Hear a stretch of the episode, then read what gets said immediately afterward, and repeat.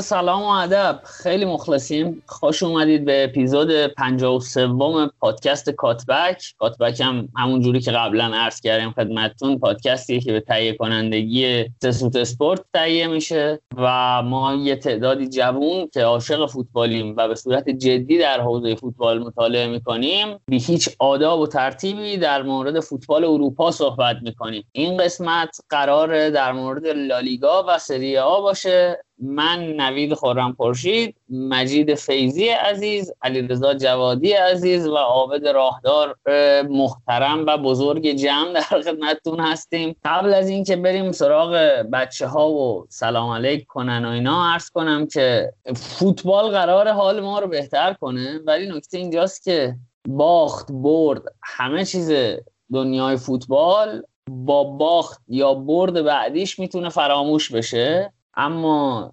جنایت و پرپر کردن 176 نفر هرگز از یاد آدم ها نمیره. پارسال همین موقع بود که به قول خودشون خطای انسانیشون باعث شد جون 176 نفر گرفته بشه. امیدواریم که دیگه این اتفاق نیفته و امیدواریم که و هاش تقاس پس بدن. بچه ها سلام علیکی اگه دارید در خدمت منم سلام عرض می‌کنم خدمت شما. ما این دفعه هم قاچاقی اومدیم. زیاد هم سرتون رو درد نمیاریم. پیرو حرفات نوید. من همیشه منتقد این قضیه بودم که هی میگیم فلان سال در چنین روزی یه همچین اتفاقی افتاد یه خیلی باب شده بود این قضیه. همونجوری گفتم واقعا چرا هی یادآوری یه مسئله یه چیزی بودی گذشته نگاه باید به آینده باشه. اما واقعا سر همچین مسئله به نظرم موضوعیه که همیشه باید جلوی چشمون باشه و نگاهمون بهش باشه. نباید یادمون بره که چه اتفاقی افتاده و چقدر دیگه آرزو بکنیم که این اتفاقا دیگه نیفته و همش بگیم امیدوارم که دیگه همچین چیزی نشه امیدوارم باز اتفاق نیفته. اما فکر می‌کنم که یک جایی ما باید یه مقدار محکمتر و جدیتر به قضیه نگاه بکنیم. همین که فراموش نکنیم برای یک بارم شده به جای دعا خودمون یه کاری بکنیم که همچین اتفاقاتی دیگه برامون نیفته. منم سلام عرض می‌کنم خدمت همه شنوندگان عزیز. راستش عادل در ادامه حرفات به نظرم اینه که بهتر محکمتر برخورد کنیم حتی.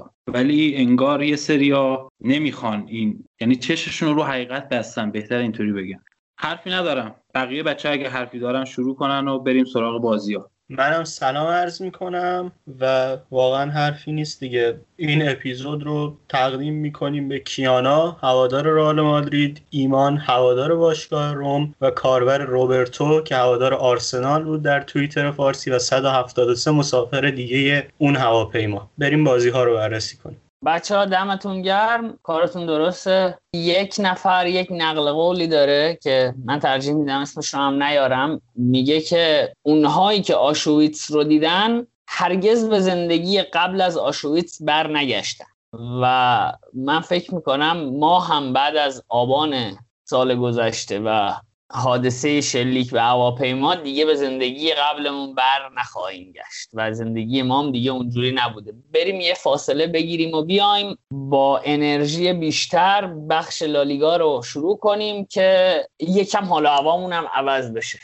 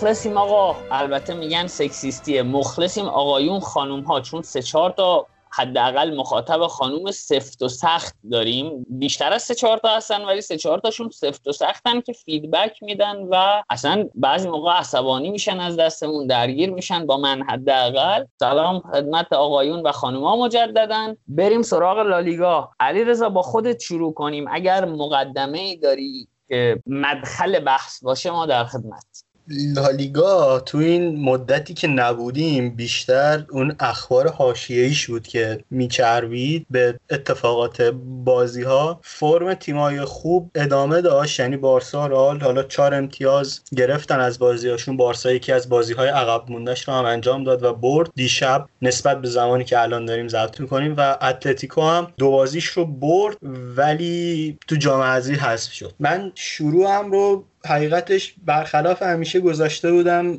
در مورد یکم اخبار صحبت کنیم چون اخبار مهمی هم بود. الان راموس بازیکن آزاد به نوعی محسوب میشه یعنی می‌تونه مذاکره کنه و تمدید قراردادش یکم پیچیده شده و از اون طرف هم بارسلونا یه انتخابات در پیش داره که جفت این مسائل در زمین مسابقه هم تاثیرگذار هستن. من می‌خواستم اول یه توضیح بدم در مورد قرارداد راموس. اینکه فعلا پیشنهادی که مطرحه دو تا بند به قولی داره یعنی به اخبار راه پیدا کرده. یکی اینکه سر مدت هنوز دو طرف به توافق نرسیدن و یکی دیگه اینه که راموس برای تمدید دو ساله باید ده درصد حقوقش رو کاهش بده.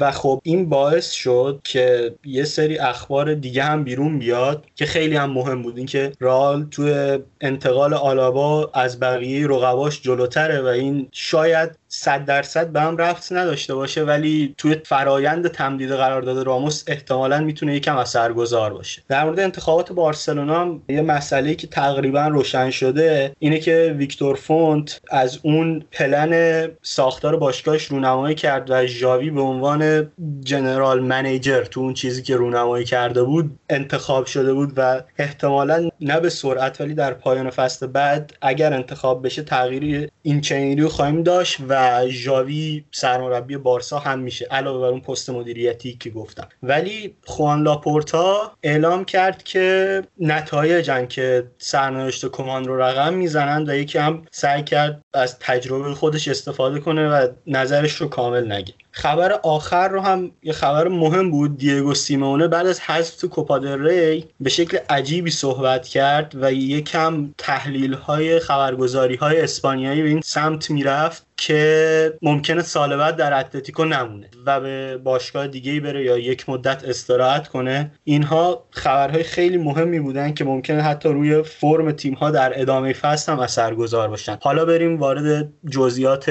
بخش اسپانیامون بشیم. علی روزا قبل از اینکه حالا بریم توی جزئیات یه سری خبرها حالا رپ به لیورپول داشت. من خیلی جالب بود برام که از خودت بپرسم چون زیاد به خبرگزاری های اسپانیایی اونقدر مشرف نیستم و ازشون خبر ندارم. یکی این که راموس رو خیلی جالب بود به لیورپول لینک کرده بودن و یک رسانه ای هم خبر از جذب صلاح داده بود توسط رئال تو تابستون. خواهم که این رسانه ها چقدر معتبرن و تو خودت فکر می‌کنی که همچین چیزی امکان پذیر باشه؟ چون من خودم به شخصه فکر می‌کنم بعد از حالا انتقال ناموفق هازارد تا این لحظه یکم بعیده به نظرم که رئال دوباره بخواد بیاد سمت صلاح. عابد از راموس اگه بخوام شروع کنم امروز یه خبری منتشر شد که منبعش هم تقریبا موثق بود. یعنی تقریب خوبی میشه گفت که خبر درسته. اینکه پی اس جی و لیورپول تا زمانی که راموس رسما مذاکراتش با رئال مادرید به بنبست نخوره واسش اقدام نمی‌کنن. پی اس جی که مشخصه دلیلش چون که ارتباط این دوتا باشگاه یعنی رئال و پی اس جی به شدت خوبه و نمی‌خواد این ارتباط خوب رو از دست بده. لیورپول هم فکر نکنم فعلا ورود کنه و مسئله دیگه هم حالا اون به خود باشگاه های انگلیسی برمیگرده که حالا لیورپول دستمزد راموس رو می‌تونه بده. یعنی این کار رو می‌کنه. 15 میلیون یورو یا 12 میلیون یورو در سال حقوق می‌گیره راموس و حالا این مسئله هم هست. مسئله دیگه محمد صلاح بود که یه خبری سوئیس رامبل خبر که نه در گزارشی بود که از وضعیت مالی رئال مادرید منتشر کرده بود. برداشت من و چند تا از صفحه های معتبر هواداری رئال مادرید که به زبان انگلیسی تو توییتر فعالیت می‌کنن این بود که فعلا شاید انتقال بزرگی صورت نگیره در تابستون. یعنی مثلا نرم واسه امباپه گرچه امروز آس این خبر رو داد که رئال در ذهن داره واسه امباپه هم اقدام کنه در 2021 ولی اون چیزی که رئال به عنوان گزارش مالیش منتشر کرده بود اونقدر وضعیت خوبی رو نشون نمی‌داد. همین طور که یعنی و در همون راستا هم میشه به این اشاره کرد که 10 درصد از حقوقاشون رو دارن مذاکره می‌کنن. مارکا همزمان با انتشار خبر آلابا زد که کار کاهش دستمزد به اتمام رسیده اما امروز خبری اومد که فعلا بازیکنها نگفتن. باید ببینیم که می‌خوان چیکار کنن. دلیلی هم که نگفته بودن این بود که رئال ممکنه این تابستون واسه امباپه اقدام کنه و کاماوینگا و خب اگر رئال پول داره که به این بازیکن ها بده و حقوق بالایی هم احتمالا بهشون میده پس چرا حقوق بازیکنانش رو کامل نده؟ البته میگم فعلا حدس و گمانه ولی اگر هم باشه اولویت رئال امباپه است در تابستون. نه صلاح. و به نظرم بیشتر همون تلاش صلاح برای بالا بردن مبلغ قراردادشه دیگه.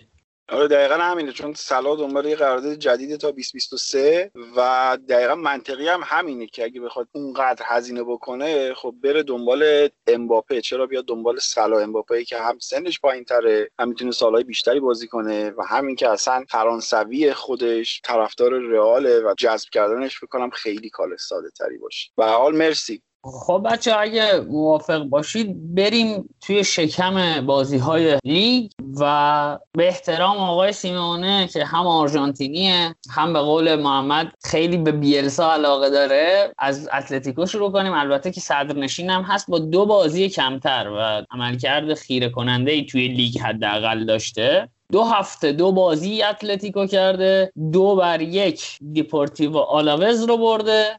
و یک هیچ هم خطافه رو. بذارید علیرضا با مجید شروع کنیم که ساکت نشسته. مجید جان چطور بوده اتلتیکو؟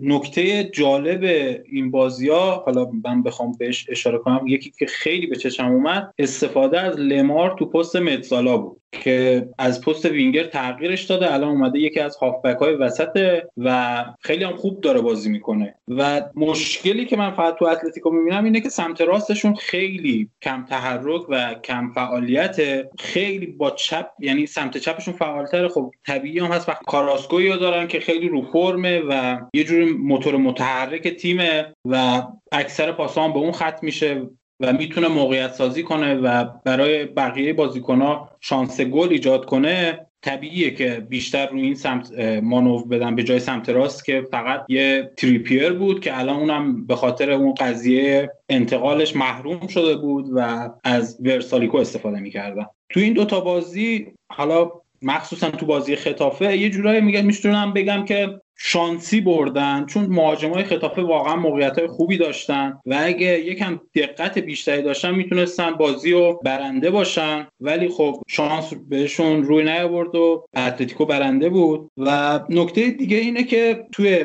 قسمت مرکز زمینشون خیلی تو ضد حملات آسیب پذیر اتلتیکو مخصوصا که فیلیپ هم الان دارن تو قسمت استفاده می‌کنن که دفاع کندیه و خیلی راحت جا میمونه و حتی اگه هم عقبتر میره که یه جورایی پوشش بده دفاع رو آفساید رو پر می‌کنه و خیلی عجیب این سیستمه به مشکل خورده. حالا خیمنز برگشته شاید خیمنز دوباره بیاد وسط و از ساویچ استفاده کنه. باید ببینیم در بقیه بازی ها چطور میشه. حالا شما اگه نکته داریم بگین من بازم یه صحبتایی دارم. آقا خیمنز دوباره مصدوم شد. حقیقتش بازی که تو جام حذوی کردند رو زمین چمنش مصنوعی بود. رقیبشون هم تو سطح های پایین اسپانیا فعالیت می‌کرد و تو اون زمین سیمونه بازی داد. خیمنز رو و خیمنز مصدوم شد تعویضش هم کرد و مساوی بعد از بازیش هم گفته بود ژائو فیلیکس هم یه سری مشکلات داره به خاطر بازی رو این چمن و حالا باید ببینیم اینا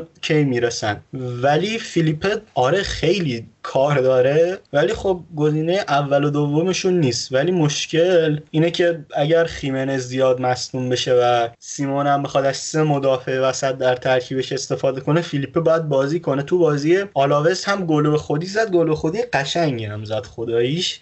و یکم داشت کار سخت می‌کرد براشون که سوارز نجاتشون داد. ولی نکته ای که من دارم در مورد اتلتیکو اینه که به نظرم توی سمت راست با بازیکن می‌خوان و مهاجم هم می‌خوان. یعنی فسخ با دیگو کاستا یکم رفتار عجیبی بود. البته انگار یه سری تنش ها پیش اومده بود. ولی خب به حال این اتفاقات که افتاده باید اینجوری پشت سر بذارن و یک مهاجم و یه دفاع راست بگیرن. البته من شنیدم تریپیر می‌تونه بازی کنه. فعلا که دعوتش نکردن ولی باید ببینیم چی میشه. یه مدافع راست در کنار ورسالیکو اگر تریپیر نمی‌تونه به این زودی ها بازی کنه می‌خوان قطعا.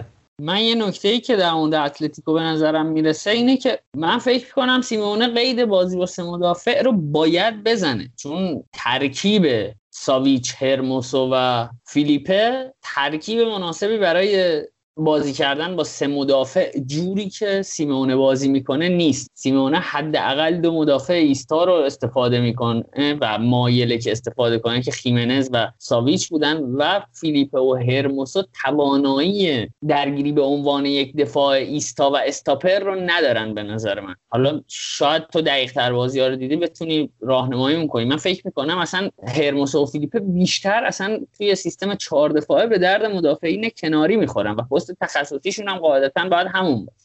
فیلیپه رو به نظرم کلا سطحش پایین تر اصلا در یک دنیای دیگه است. از بحثمون باید بذاریم کنار. ولی هرموسو توانایی بازی تو دفاع چپ رو داره و اونجا هم بد نیست. و تو این سیستم سیمون هم اینجوریه که کاراسکو که به عنوان وینگ بک بازی می‌کنه یه خط میره جلوتر و این دفاع چپ میشه تو اون حالتی که بازی می‌کنن. برای همین هارمونی تیم رو باید سیمونه یه بازنگری کنه. نمیگم لزوما این رو دست بزنه ولی شاید اگر قرار رو فیلیپ سرمایه گذاری کنه باید مثلا دفاع راستش رو کمی عقبتر مثلا نگه داره که گندکاری های فیلیپ رو یا اشتباهات فیلیپ رو جبران کنه. چون فیلیپ خیلی اشتباه داره و تو کورس هم جا مونده اغلبا من دیدم. کلا مدافع خیلی قابل اطمینانی نیست ولی خب به عنوان ذخیره دیگه همین هم خوبه. بچه اگه در مورد اتلتیکو صحبتی نداری من می‌خوام برم سراغ خطافه یکم در مورد خطافه صحبت کنیم. دو تا نکته می‌خواستم بگم. مثلا تو بازی خطافه اتلتیکو واقعا زوری برد. یعنی ناپلونی می‌تونم بگم برد. خیلی شانسی بود. ولی برعکس اون بازی تو بازی آلاوز خیلی خوب بودن. خیلی بهتر بازی کردم. و تا آخرین دقیقه داشتم میجنگیدم. و به نظر من این تیم می‌تونه قهرمان بشه. یه نکته دیگه هم که من می‌خواستم بگم اینه که خب سیمونه همون اول فصل که سوارز اضافه شده بود گفت ما به خاطر سوارز هم که شده سیستم بازیمون رو عوض می‌کنیم و برای سوارز می‌خوایم بازی کنیم. این شاید عملکرد سوارز رو بهتر کرده باشه و باعث شده باشه که الان آقای گل باشه و درخششش رو می‌بینیم. ولی روی عملکرد مهاجم دوم تیم یه تاثیرات منفی گذاشته. مثلا تو بازی خطافه فیلیکس تقریبا محو بود. تو این بازی هم کوره‌آ عملکرد خاصی نداشت. هرچند که حالا تو این بازی فیلیکس وقتی اضافه شد بازی خوبی کرد. مجید من حقیقتش فکر می‌کنم فیلیکس در کل با سوارز می‌تونه زوج خوبی باشه. یعنی عملکردش نسبت به فصل قبل واقعا پیشرفت کرده اما در کل تا زمانی که سوارز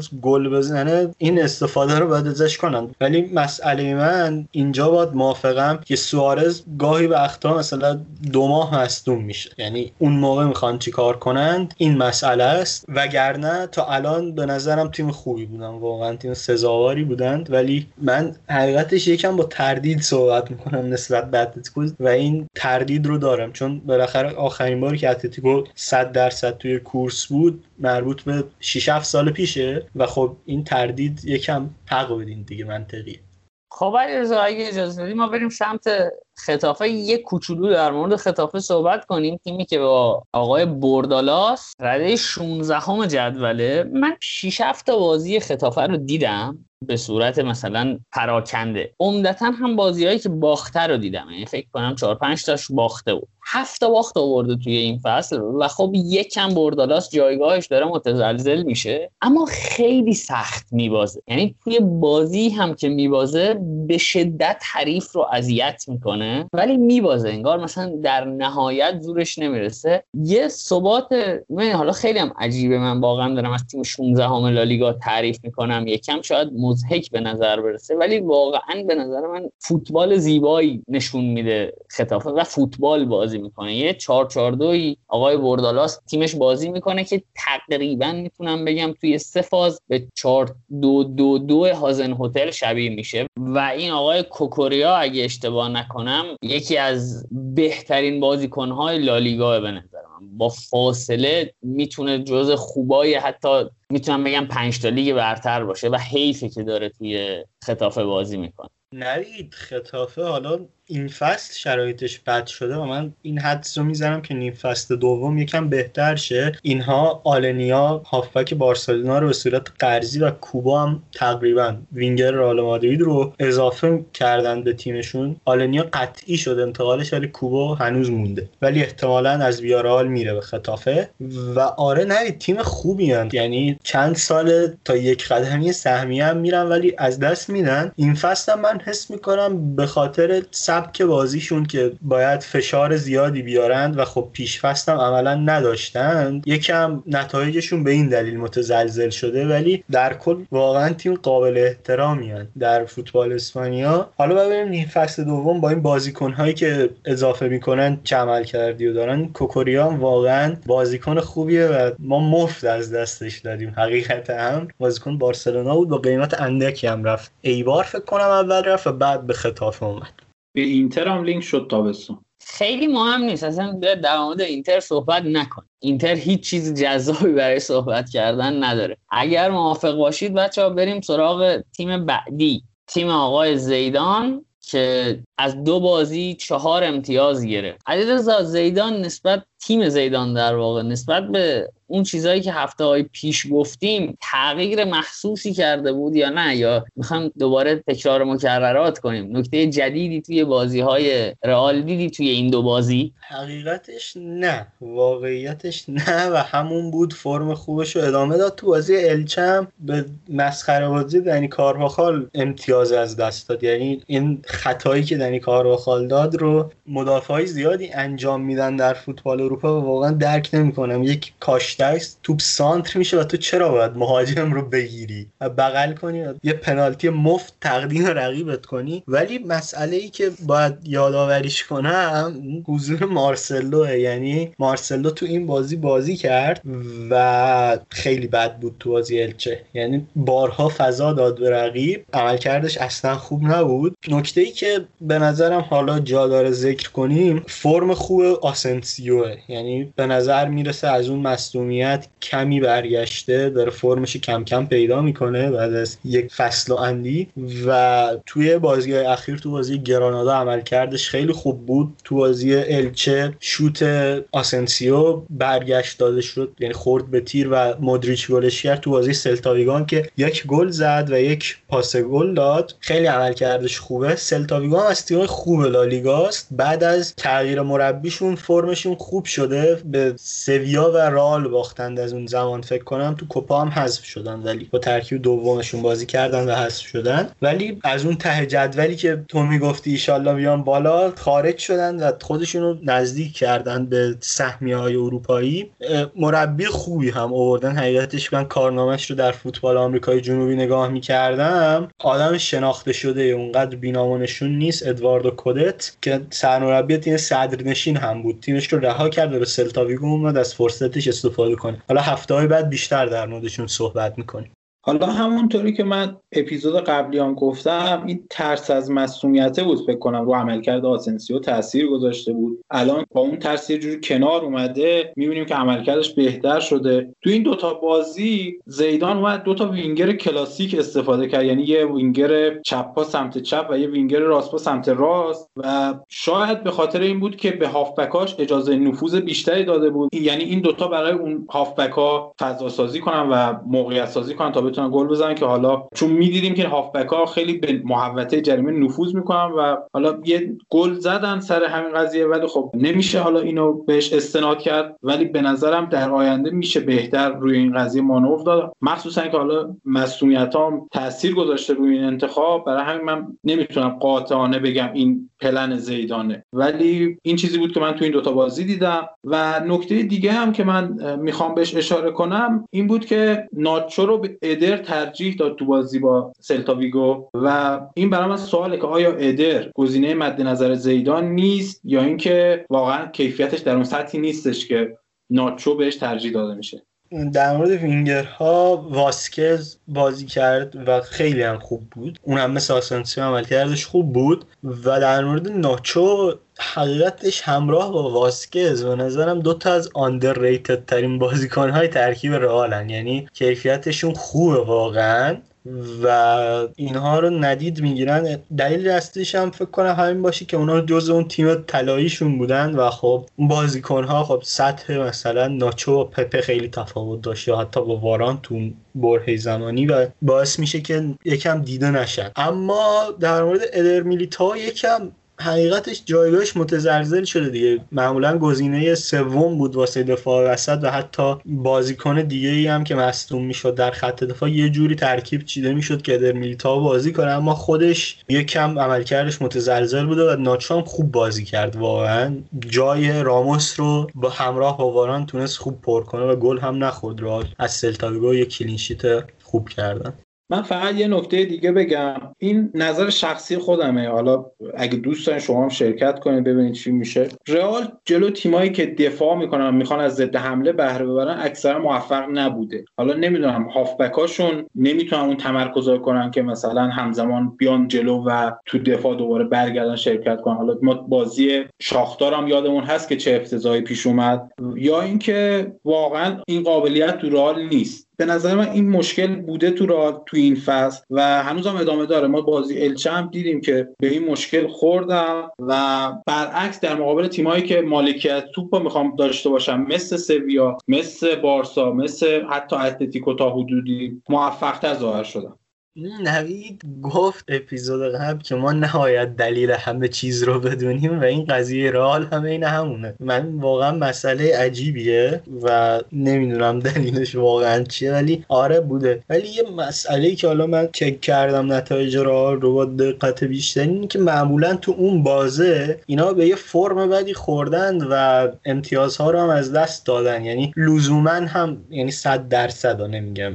اصلا نیست. این نبوده که چون تیم بدی بودن چون تیم های ضعیفی جلوشون بودن اونا امتیاز از دست دادن. ممکنه توی بازی زمانی فرم یک تیم خراب بشه ولی در مورد تیم زیدان یکم بیشتر از این حرف قطعا. من می‌تونم علیرضا با تو موافق باشم قطعا. به دلیل اینکه مثلا ما یه برهه می‌بینیم که رئال خیلی بد نتیجه می‌گیره و اون برهه که مثلا مصدوم زیاد داشت یا راموس رو نداشت و مثلا تو اون برهه به والنسیا ویارئال و آلاوز پشت سر هم امتیاز داده یعنی دوتا باخت یه مساوی و تو اون برهه فقط اینتر رو برده که خب اینتر رو بردن خیلی کاری نداشته توی چمپیونز لیگ و انگار که این مسئله فرم خیلی مشخص تره و بعدش هم به شاختار باختن بلا فاصله بعد از اون بازی ها یعنی شما ببینید اگر اینتر رو از fixture های رئال حذف کنیم پشت سر هم میشه 4 1 به والنسیا باخته یک یک با ویارئال مساوی دو یک با دپورتیو آلاوز باخته دو هیچ به شاختار باخته. بعد اون دیگه 6 بازی امتیاز نداده تا به الچه یه مساوی داده. این خیلی نمیشه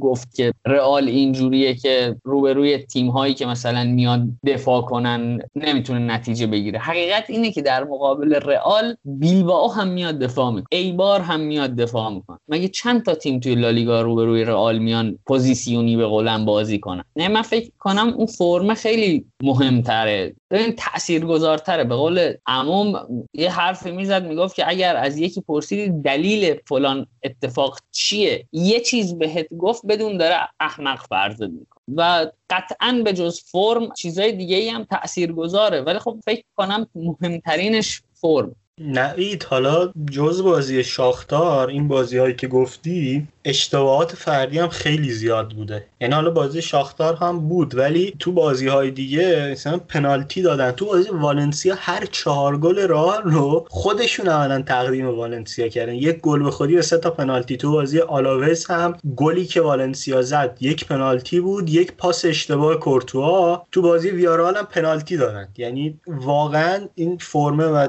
تمرکز نداشتن که قسمتیش به مصدومیت برمیگرده. چون که خب بالاخره بازیکن‌های بازیکنهایی هم در کنار به بازیکنهای اصلی بازی کردن که اونقدر آمادگی نداشتن باعث شده که رال امتیاز از دست بده. تو اپیزود قبلی کامل در مورد شکست رال صحبت کردیم ولی این دلایل رو هم الان که از اون فاز رال اومده بیرون میشه واقعا عنوان کرد به عنوان ناکامی رال در اون برهه زمانی.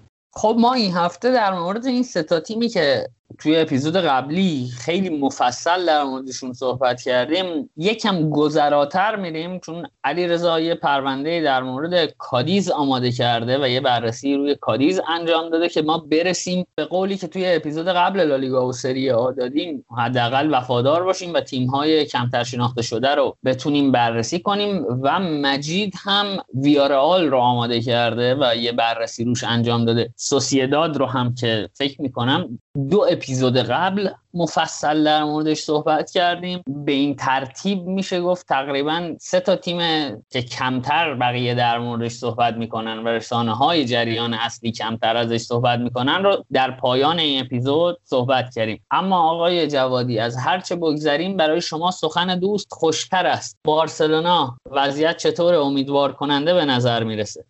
وضعیت آره خوبه. یه مساوی بارسا داد و دو برد با ایوار مساوی کرد و اوسکا و بیلباو رو برد. مسئله ای که خیلی پررنگ بود این بود که هنوز گهگدار کمان شروع بازی ها رو با ذهنیت بدی شروع می‌کنه. یعنی تو بازی ایوار هم اون کار غلط رو که بحث کردیم انجام داد و اون سه دفاعه یعنی پنج دفاع در واقع بازی رو با اون شروع کرد و خب خیلی مسئله کلیدی بود که یک نیمه واقعا بارسا هیچ کاری نمی‌تونست بکنه و به گریزمان می‌خواست رولی مشابه لیونل مسی رو بده. خب و گریزمان هم نتونست از پسش بر بیاد. بعد شانس هم باز هم تیم بود تو اون بازی و توپی که ویت خراب کرد و پنالتی بود در واقع گل نشد. اما بعد از اون دوباره با بازگشت مسی مسی اون بازی رو به دلیل مصونیت از دست داد. ولی تیم یکم عوض شد. فرانکی دیونگ کمی جلوتر بازی می‌کرد و نسبت به بازی های قبل هم نکته این بود که بوسکتس به ترکیب اصلی برگشت و عملکردش هم بد نبود. حالا خیلی خوب نبود ولی به نظرم بهتر از پیانیچ بود و تونست بارسا دو تا خیلی مهم بگیره و الان سومه. یکم با خیال راحت تری می‌تونه بقیه بازی ها رو برگزار کنه و از اون منطقه خطر خارج شده. بخوایم خیلی دقیق تر بررسی کنیم.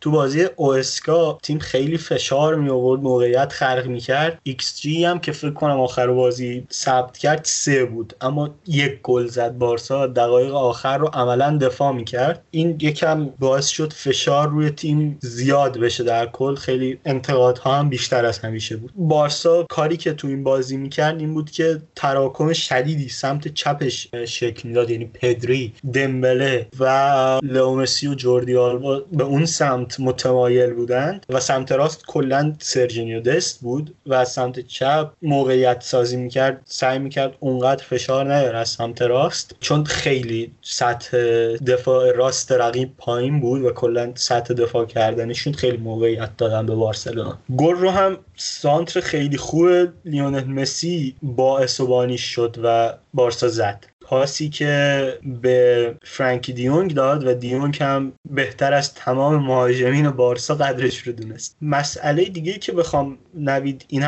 در مورد بارسا اشاره کنم بازی بیلبا بود. در مورد بازی بیلبا خیلی میشه حرف زد. بارسا تو حمله خیلی خوب بود. تیمی بود که واقعا نقص نداشت موقعیت ها می‌رفت. با XG فکر کنم یک و نیم سه تا گل زد و می‌تونست بیشتر هم بزنه. دو بار توپش به تیر خورد. ولی توی دفاع لیونل مسی عملکرد خیلی بدی داشت. یعنی روی گل ها مقصر بود. گل دوم که حالا واسه هر بازیکنی پاس اشتباه پیش میاد. اصلا نمی‌خوام صد درصد بگم اتفاق از اون گل میشه راحت گذشت. اما اگر ویدیوی گل اول رو ببینن لومسی می‌تونست یک فضایی رو پوشش بده میاد به سمت جلو اما حرکت در ارزش خوب نیست و یک ضد حمله میشه دقایق اول بازی بارسا گل می‌خوره. قشنگ مثالیه به عنوان اینکه چجوری یه تیم نباید کانال طولی رو پوشش بده و سر گل اول این اتفاق افتاد. نگرانی از چه جهته همونطور که محمد بارها گفته تیمای پوچتینو به شکلی بازی می‌کنن که اولین کانال طولی که باز میشه پاسه رو میدن و موقعیت خلق می‌کنن. و این شاید برای بازی پاریس سن خیلی برای بارسا هزینه داشته باشه و باید خیلی تیم بهتر بشه از این شرایطی که داره. تو حمله همه چیز خوب بود. یعنی دمبله خوب بود. اگر دوباره مصدوم نشه مسی خیلی خوب بود. پدری خیلی خوب بود. همه چیز در سطح بالایی بود. حتی گریزمان پاس گل داد و دنیا به کام بارسا در جلو بود اما تو دفاع نه. واقعا ایرادات جدی به دو گلی که بارسا خورد مخصوصا گل اول وارده چون گل دوم اشتباه پیش میاد. ولی گل اول ایراد تاکتیکیه و باید رفت بشه. این مسئله خیلی مهمتره.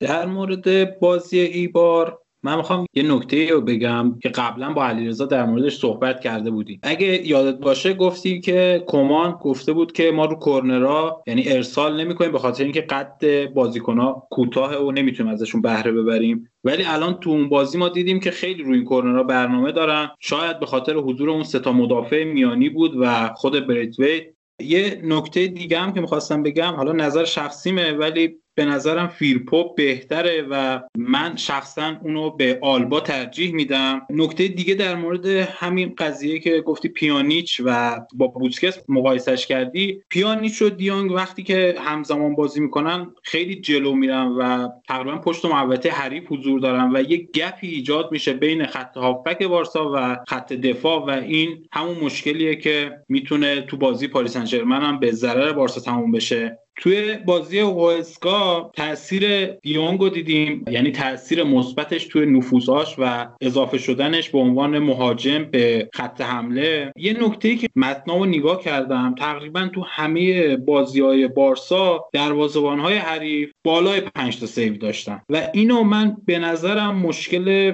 ضربات مهاجمین بارساست یعنی یا زاویه خوبی ندارن یا ضرب خوبی ندارن که باعث میشه دروازه‌بان ها اکثرا سیوهای بالایی داشته باشن و اکثرا هم نمره خوبی می‌گیرن و همه میان میگن که دروازه‌بان حریف هم خوب بود و مثلا سوپرمن شده و جلو بارسا اینا. ولی به نظر مشکل از همین ضربات آخره که ما می‌بینیم مثلا بارسا اکثرا موقعیت های زیادی خلق می‌کنه گل نمی‌تونه بزنه. دلیلش اینه که اون ضربه های آخر به نظرم خوب زده نمیشم نکته دیگه که در مورد این بازی بود همون البته تو این سه تا بازی تقریبا بود همون دمبله بود که اضافه شده بود و تاثیرگذار بود و به قول علیرضا اگه مصدوم نشه خیلی به کار میاد. و در مورد بیلبائو راستش من یکم صحبت زیاد دارم. اول از همه در مورد مربیشون که من چقدر این آقای مارسلینو رو دوست دارم امیدوارم نتیجه بگیره. در مورد بارسا تو بازی بیلبائو یکی از نقاط ضعفش به نظرم اون فضاییه که بین مدافعین کناری و مدافعین وسط هست که خیلی بازیکن بیلبائو از اون نقاط استفاده می‌کردن و نفوذ می‌کردن و تقریبا دوتا گل هم یه جوری به همین شکل یعنی تو همین فضا زدم برنامه بارسا یه جورایی به نظرم داره تکراری میشه. این پاسایی که تو عمق میدن برای فرار فولبک ها یا مهاجمین تیم یه جورایی یه جور دستشون داره رو میشه و مثلا تو این بازی چهار تا آفساید بود. یعنی دفاع حریف تقریبا می‌دونست این اتفاق داره میفته و با آفساید گیری سعی کرد خونسا کنه. پدریو داریم می‌بینیم تو این چند تا بازی که جا افتاده خیلی هماهنگ با مسی و یه درک متقابلی از هم دارم. مسی هم حالا تو بازی بیلبائو درسته که روی اون اتفاق باعث شد گل بخورن ولی به نظرم روی فرم خوبیه. الان سر حالتر میبینیمش. همکاریاش با گریزمان بیشتر شده و تفاهمی که بین اینا شکل گرفته می‌تونه به نفع بارسا باشه. ولی توی این بازی تنها نقدی که می‌تونم به بارسا بکنم یعنی به بازیکنها بخوام بکنم ترشتگن بود که به نظرم می‌تونست رو گلا عملکرد بهتری داشته باشه. توی این دوتا بازی آخر که بیلبائو رو تو سمامس بردم و اوسکا رو یک هیچ بردم نشون میده که ذهنیت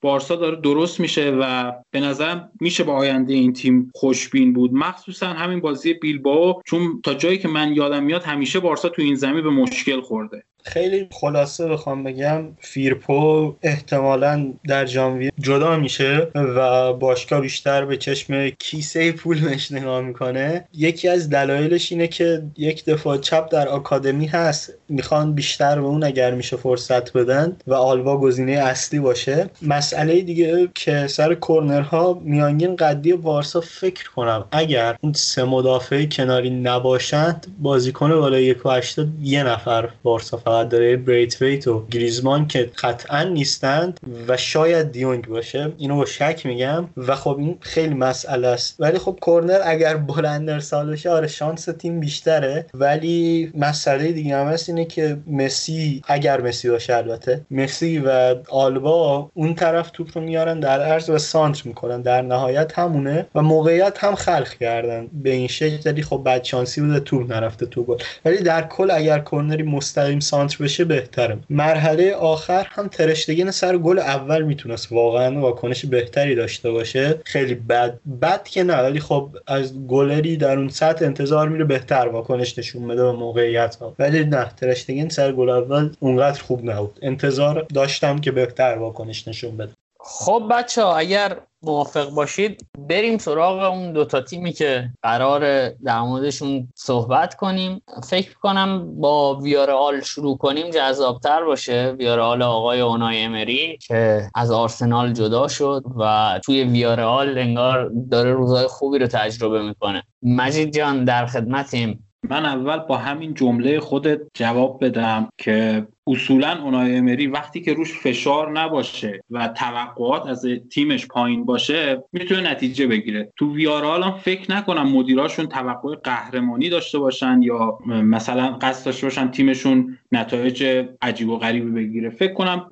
با یه سهمیه راضی باشن که فکر کنم می‌تونه این اتفاق بیفته. اونای امری تقریبا تو این فصل با سه تا سیستم قالب 442 4231 و 433 بازی کرد. ابتدای فصل اومد از بازیکنهای با تجربه استفاده کرد تو ترکیبش و سعی کرد که چون حالا پیش فصل اونطوری درست یه چند تا بازی دوستانه داشتن ولی خب واقعا اونقدر کافی نبود که این تیم هماهنگ بشه و ترجیح داد به تجربه بازیکنها اعتماد کنه که اکثرا اون بازیکنها هم بازیکنهای سابق خودشون بودن مثل پارخو مثل ایبورا مثل باکا مثل کوکلن آلکاسر و غیره. اینا اکثرا بازیکنهای خودش بودن و تقریبا می‌دونست که یعنی اون بازیکن می‌دونستن که اون امری ازشون چی می‌خواد. سیستمش اکثرا که حالا تو این بازیایی که من دیدم تقریبا همه بازی این فصلشون رو من دیدم بیشتر 442 استفاده می‌کنه که دو تا full back ها خیلی جلو میاد و سیستم یه جورایی تبدیل میشه به 244 این سیستم چون حالا وینگرایی هم که استفاده می‌کنه invert میشن به داخل و کمک می‌کنن به مهاجمین. یه bug ی که داره اینه که وقتی که تو تیمت انقدر بالا بازی می‌کنه و بازیکنهای سرعتی نداری مطمئنا تو ضد حمله ها آسیب پذیر میشی. و خب این اتفاق باعث شده که یه جای امتیاز از دست بدن. مخصوصا جلو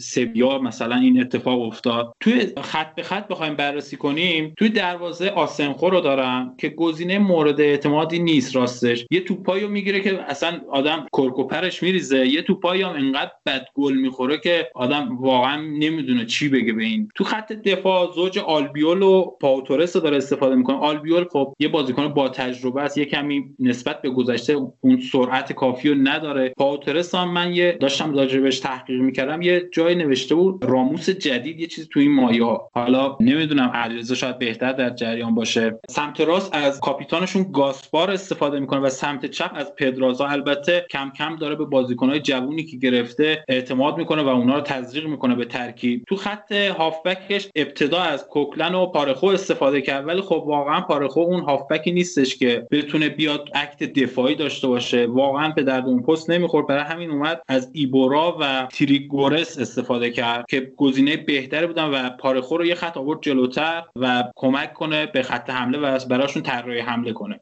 نکته ای که هست که خیلی اذیت کننده است اینه که حملات ویارال یه جور قابل پیش بینیه و اگه یه تیم دفاعی که منظم باشه و مربی باهوشی داشته باشه خیلی راحت می‌تونه این حملات رو کنترل کنه و بهشون ضربه بزنه. که این توی بازی الچه فکر کنم براشون اتفاق افتاد. یه نکته دیگه که من می‌تونم در مورد ویارال امری بگم اینه که اگه تیمش از نظر روحی روانی مخصوصا توی یه سری بازی های سخت دچار مشکل بشه نمی‌تونه این بازیکن‌ها رو motivate کنه و برگردونه بتونه مثلا به بازی برگردن. و این ذهنیت همیشگی امری بوده. امری تقریبا توی ویارال چیز جدیدی رو نکرد نسبت به دوران آرسنال یا پی اس جیش. فقط من یه بازیکن خیلی چشممو گرفت این جرارد مورنو مهاجمشون بود که خیلی مهاجم خوب و با کیفیتیه و الان هم فکر کنم با هفت گل پشت سوارز نفر دوم باید باشه اگه اشتباه می‌کنم علیرضا بگو. و حالا البته همین جرارد مورنو هم وقتی عملکرد خوبی داره که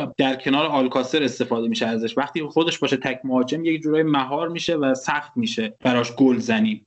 یه نکته دیگه هم حالا در مورد سنشون من می‌خواستم بگم. میانگین سنی ویاروال 27 و 2 که تیم پیری محسوب نمیشه ولی خب اونایی که توی ترکیب اصلی استفاده می‌کنه اکثرا بازیکنهای مسنی هستن. کم کم داره این تغییرات شکل میگه الان مثلا می‌بینیم که خوان فویس داره میاره توی خط هافبک ازش استفاده می‌کنه. سه تا بازیکن جوون از آکادمیشون آوردن که یکیشون مهاجمه و یکی هافبک راستشونه و چاکوزه هم دارن که بازیکن 22 ساله خیلی با استعداد می‌تونه در آینده به کارشون بیاد و حالا صحبت دیگه ای ندارم. اگه شما نظری داریم بگین. من یه شاید یکی دو تا نکته دیگه بگم. در مورد پاتورس که دفاع خوبیه به بارسا و رئال هم لینک شد و بند فستش هم 50 میلیونه. البته اگر تیم بگیرتش به صرفه تری که مذاکره کنه چون اونقدر 50 میلیون در دوران کرونا مبلغ کمی نیست. ولی در مورد اینکه گفتی امری چیزی اضافه نکرده آره یعنی تیمشون خیلی حالت مشخص شکل مشخصی داره. اون 4 4 2 یا 4 2 3 که امری بازی می‌کرد رو بازی می‌کنن در ویارال و خیلی تیمشون هم شبیه خود اونای امری شده. همونجوری که گفت. انگیزه مثلا موقع شکست ممکنه نداشته باشن. یعنی اون چیزی که به امری مثلا می‌گفتن که بازنده است و اینها در تیمشون یکم دیده میشه. ولی فکر کنم هدفشون این باشه که برای سهمیه رقابت کنن دیگه. یعنی سه چهار تا تیم هستن همراه اون اونها رقابت کنند. جرارد مورنو همراه سوارز مسی آسپاز در صدر جدول 9 تا گل زده و بعدش هم کریم بنزما که با 8 گل پشت سر این هاست و بازیکن کاملا هم تاثیرگذاری بوده. یه نکته ای که من خیلی حالا می‌خواستم ازت بپرسم تو هفته اول می‌دیدم این بود که فاصله بین خطوط تیم امری زیاده و compactness یا اون فشردگی کافی رو نداره. الان این موضوع بهتر شده یا نه هنوز هم همچین bug هایی داره. چون گفتی جای پارخور رو هم تغییر داده.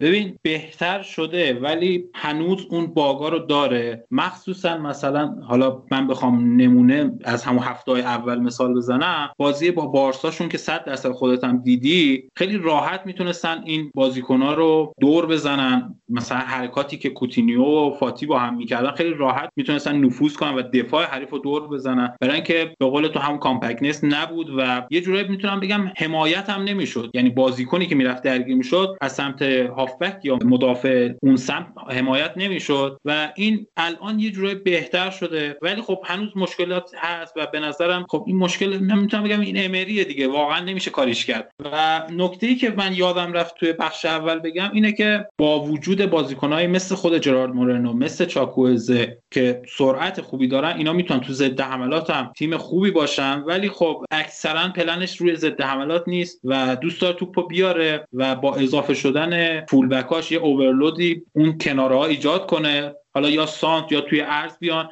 ولی میگم این پلن بعد یکی دو بار تکرار شدن و اگه یه مربی باهوش جلوش باشه دستش رو میشه و تقریبا هیچ کاری نمی‌تونه بکنه و از رسوندن توپ حتی به محوطه جریمه هم ممکنه ناتوان باشه و من فکر کنم بازی با اتلتیکو بود داشتم می‌دیدم. نمی‌تونن حتی توپا به محوطه برسن و کل خطراتی که طرح کردن و روی دروازه حریف ایجاد کردن شوتای از پشت محوطه بود که اونم واقعا دقت کافی نداشت.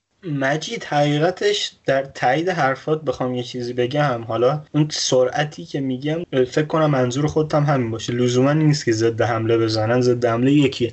اون ریتم بازیشون هم کنده. تو بازی رئال مشخصا می‌خوام بگم چند تا تعویض کرد و اون پنالتی هم که گرفتن واقعا اگر مثلا دقیقه سی همچین صحنه پیش میومد هوش بازیکنشون اونقدر خوب نبود که بره و پنالتی رو بگیره. فکر کنم چاکوزه گرفت. شک دارم ولی کاملا موافقم. اگر تیمشون بعضی لحظات بازی ریتم بهتری داشته باشه می‌تونه امتیازات بیشتری هم بگیره. اون پنالتی رو هم چاکوزه گرفت. تعویزی اومد و پنالتی گرفت. الان چک کردم. ولی در کل سطح ویارال رو تا اینجای فصل که نگاه می‌کنم واقعا بالاتر آورده نسبت به فصول قبل و تیم بهتری ساخته امری. همین دیگه. در مورد وضعیت تیمشون که گفتی حالا درسته که عملکردشون بهتر شده ولی من داشتم نگاه می‌کردم اینا اسکواد خیلی خوبی هم دارن نسبت به ویارال بودنشون. تقریبا تو هر پست دو تا بازیکن خوب دارن که نسبت به بقیه تیم‌های همردشون که بررسی می‌کنیم می‌بینیم دستشون بازتره. و این خیلی به کارشون میاد در آینده که حداقل می‌دونن اگه یک بازیکن مصدوم داشته باشن می‌تونن یه گزینه جانشین خوب اضافه کنن. حالا فقط تنها نقدی که من از دوستان میپرسیدم گفتن که چون اکثرا هم رالی بودم گفتن چرا کوبو رو بازی نمیده؟ و همین بود. دمتون گرم بچه انقدر مفصل حرف زدید که من ترجیح دادم سکوت کنم و بشنوم و خودم هم لذت ببرم. من قول میدم توی سری ها گوشتون رو آزار بدم از بس حرف می‌زنم. علی رضا اگه موافق باشی بریم سراغ کادیز. کادیز رو چطور دیدی؟ ما فکر کنم تنها رسانه هستیم که داریم به کادیز می‌پردازیم. نوید در مورد کادیز باید بگم که فوتبال نوین و جدیدی ارائه نمیدن. اما این متمایزشون می‌کنه که عین این برنامه تلویزیونی از تیم های ایرانی و تیم های عربی بازی می‌کنند. میگن مثلا اینا انقدر خرج کردن اینا انقدر خرج کردن. اینا تیم کم خرجی بودن. یعنی توی transfer market من رفتم چک کردم حدس می‌زدم خیلی کم خرج بودن تیم 19 هم بودن به لحاظ ارزش مالی. و خب الان نتایجشون بهتر بود از اون قیمتی که رو بازیکن هاشون گذاشتن. اما داستان کادیز خیلی چیز پیچیده تریه و خیلی جذاب تره روایتشون حقیقتش از فصل 2015 2016 اتفاق میفته اون فصل از سطح سوم فوتبال اسپانیا با مربیگری آقای آلوارو سرورا موفق میشن که بیان یک سطح بالاتر در اواخر فصل هم کار رو در دست می‌گیره و خودش میگه ما خوششانسی آوردیم که تیممون اومد بالا. در مورد اون سعود تاریخیشون بنوی و اولین سعودشون در بین دو سعودی که داشتن. مسئله ای که باید بگیم اینه که اون فصل این کادیزی که الان هم رئال رو برده هم بارسا رو برده اون اتفاق براش بزرگترین اتفاق نبوده و همه باعث شد که حتی رئال یه بازه از فصل ترول بشه به خاطر کادیز. دلیلش رو هم اون بازی معروف جام حذفیشون بود که دنیس چریشفی که الان تو والنسیا بازی می‌کنه محروم بود و بازی کرد و کمیته برگزاری مسابقات ترجیح داد که کادیز به مرحله بعد بره و خب مرحله بعد هم حذف شدن دیگه. کسی انتظار نداشت که اون تیم بیاد بالا و خب مثلا تا سال قبلی که صعود کنن تمام تیترها در مورد اون بازی بوده. ولی روندی که طی کردن نهید خیلی چیز جالبیه. تو دومین فصلش یکی از بازیکنان اردوی تیم رو ترک می‌کنه و تو کنفرانس خبری که برگزار میشه یه حرفی می‌زنه که هنوز هم خیلی معروفه بین هوادارها و کلا باشگاه کادیز. اینه که میگه من با بازیکنها مذاکره می‌کنم کنار میام اما مبارزه برای من غیر قابل مذاکره است. یعنی این حرفیه که حقیقتش من توی صحبت های یک مربی خیلی بهتر هم شنیدم. اونم جریان اصلی کمتر بهش می‌پردازه رالف هازن هتل که زمانی که هدایت ساوثهمپتون رو گرفت گفت اگه گار... گفت واسه نتیجهتون چه گارانتی دارین؟ جواب داده اگه گارانتی می‌خوان برین ماشین ظرفشویی و لباسشویی بگیرین. من چیزی که می‌تونم تضمین بدم اینه که 11 تا بازیکن با شور و اشتیاق بازی می‌کنن تلاششون رو می‌کنن و نتیجه هم می‌گیرن. از این جهت خیلی تیم قابل احترامی برای من. ولی بخوایم به بحث تاکتیکیشون اگه ورود کنیم ترکیبشون رو باید قبل از هر چیزی دونست. ترکیبی که حقیقتش میشه گفت پیره یعنی با یک بازیکن جوان شاید به نظرم دارند و یا بازیکن ها پیرند که صفحه کنم 6 یا 5 بازیکن تو بازه بالای سی سال دارن و اکثر بازیکن ها توی چیزی که بهش میگن اوج دوران بازیشون و خب این مسئله باعث میشه که میانگین سنی تیمشون هم روی 29 28 باشه غالبا.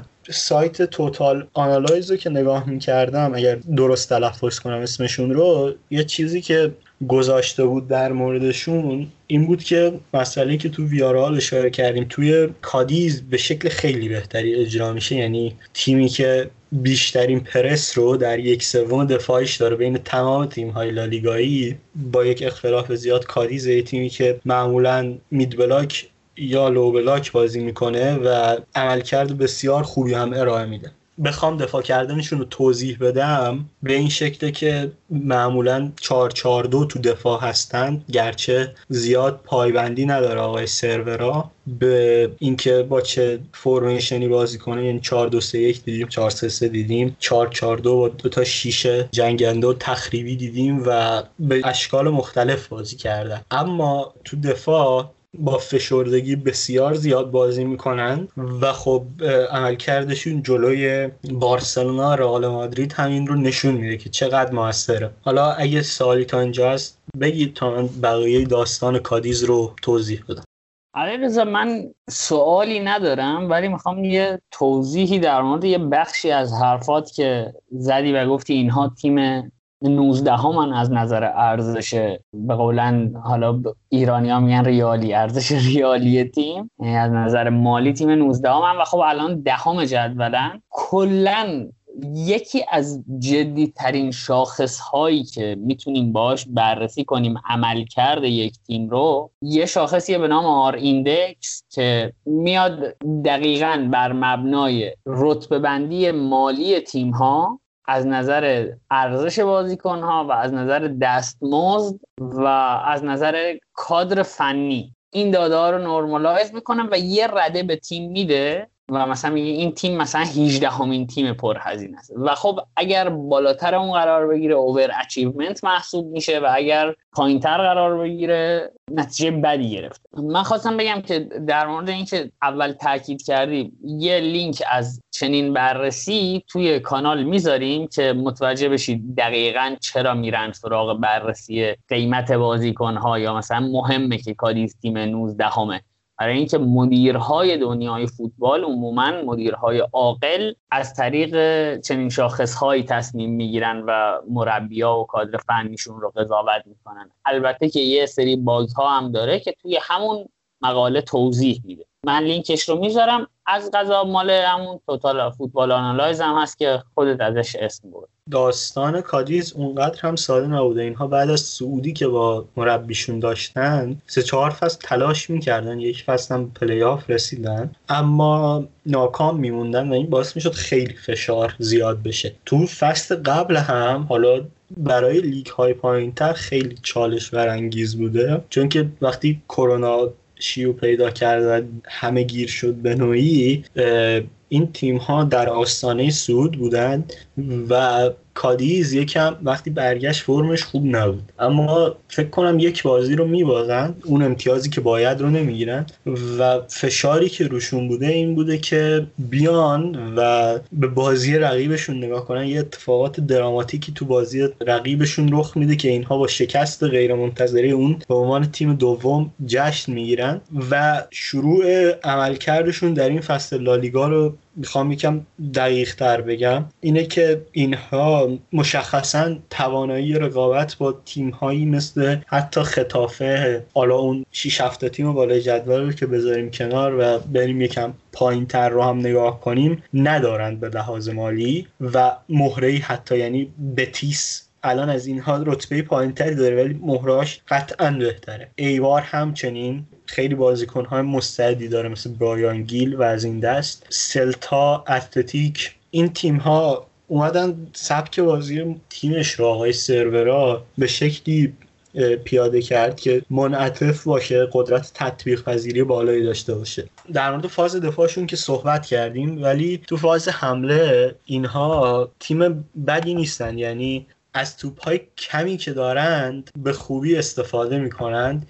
عمده موقعیت هاشون رو هم به سه شکل مختلف تا جایی که من خوندم و دیدم ساختند. اصلی ترینش اینه که با استفاده از دفاع وسط full back و وینگر. سه یا چهار پاس رد و بدل می‌کنن و وینگراشون رو تو flank آزاد می‌کنن و اونها با خلاقیت شخصیشون یا سانترها این موقعیت هایی که باید رو خلق می‌کنن و تیم از اون جهت به گل می‌رسه یه راه دیگهشون هم اینه که اون دو هافبک مرکزشون یعنی گفتم که بیشتر 4 2 3 1 و 4 4 2 بازی کردن. یه پاس می‌گیره سویچ می‌کنه و باز هم به flank مقابل توپ میده و به اون شکل هم موقعیت های زیادی رو خلق کرده. فکر کنم اگه بخوایم خیلی کادیز درست و دقیقی رو ببینیم که برداشتی هم داریم دقیق باشه بازی رئالشون رو بررسی کنیم. چون خیلی شبیه خودشون بودن اون بازی. یعنی موقعیت هایی که الان من گفتم اگر حتی خلاصه بازی را هم ببینید خیلی شبیه بودند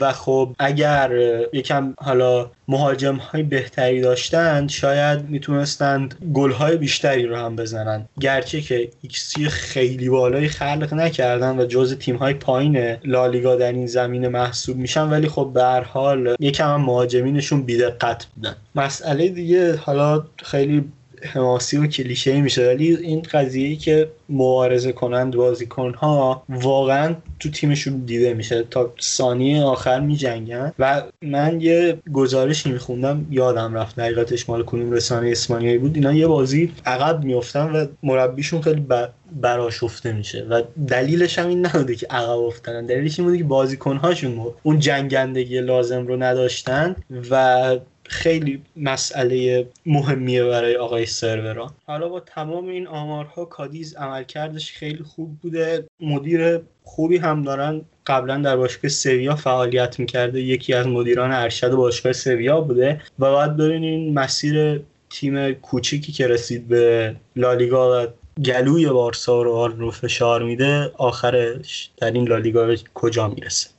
علی رضا دم شما گرم. کارت خیلی درسته. مجید جون دم شما هم گرم. بابت ویارال خوب شد علیرضا گفتی مدیر من یادم به یه موضوعی افتاد که در موردش صحبت کنیم. دروازه‌بان اتلتیک بیلبائو تمدید کرد قراردادش رو و بند فسخ نداشت قراردادش و یه سری فکر می‌کردن که اسپانیا قانون اینه که حتما باید بند فسخ داشته باشی. ولی اونجوری که من خوندم فکر کنم 5 6 تا بازیکن دیگه هم هستن که قراردادشون بند فسخ نداره و اجباری برای بند فسخ داشتن نیست. یه توضیح در این مورد میدی؟ من فکر کنم به دادگاه کشیده میشه و اینا ولی دقیق نمی‌دونم. اگه خود دقیقش رو می‌دونی برامون توضیح بدی ممنون میشه آره نه اونای سیمون تو تابستون قراردادش رو تمدید کرد. خبر مهمی هم بود از زیر چشم من در رفته بود. بعد از بازی بارسا رفتم چک کردم و اینکه بند فسخ نداشت. و خب اتلتیک کلا باشگاهی که یکم نسبت به بقیه تیم های اسپانیایی توی این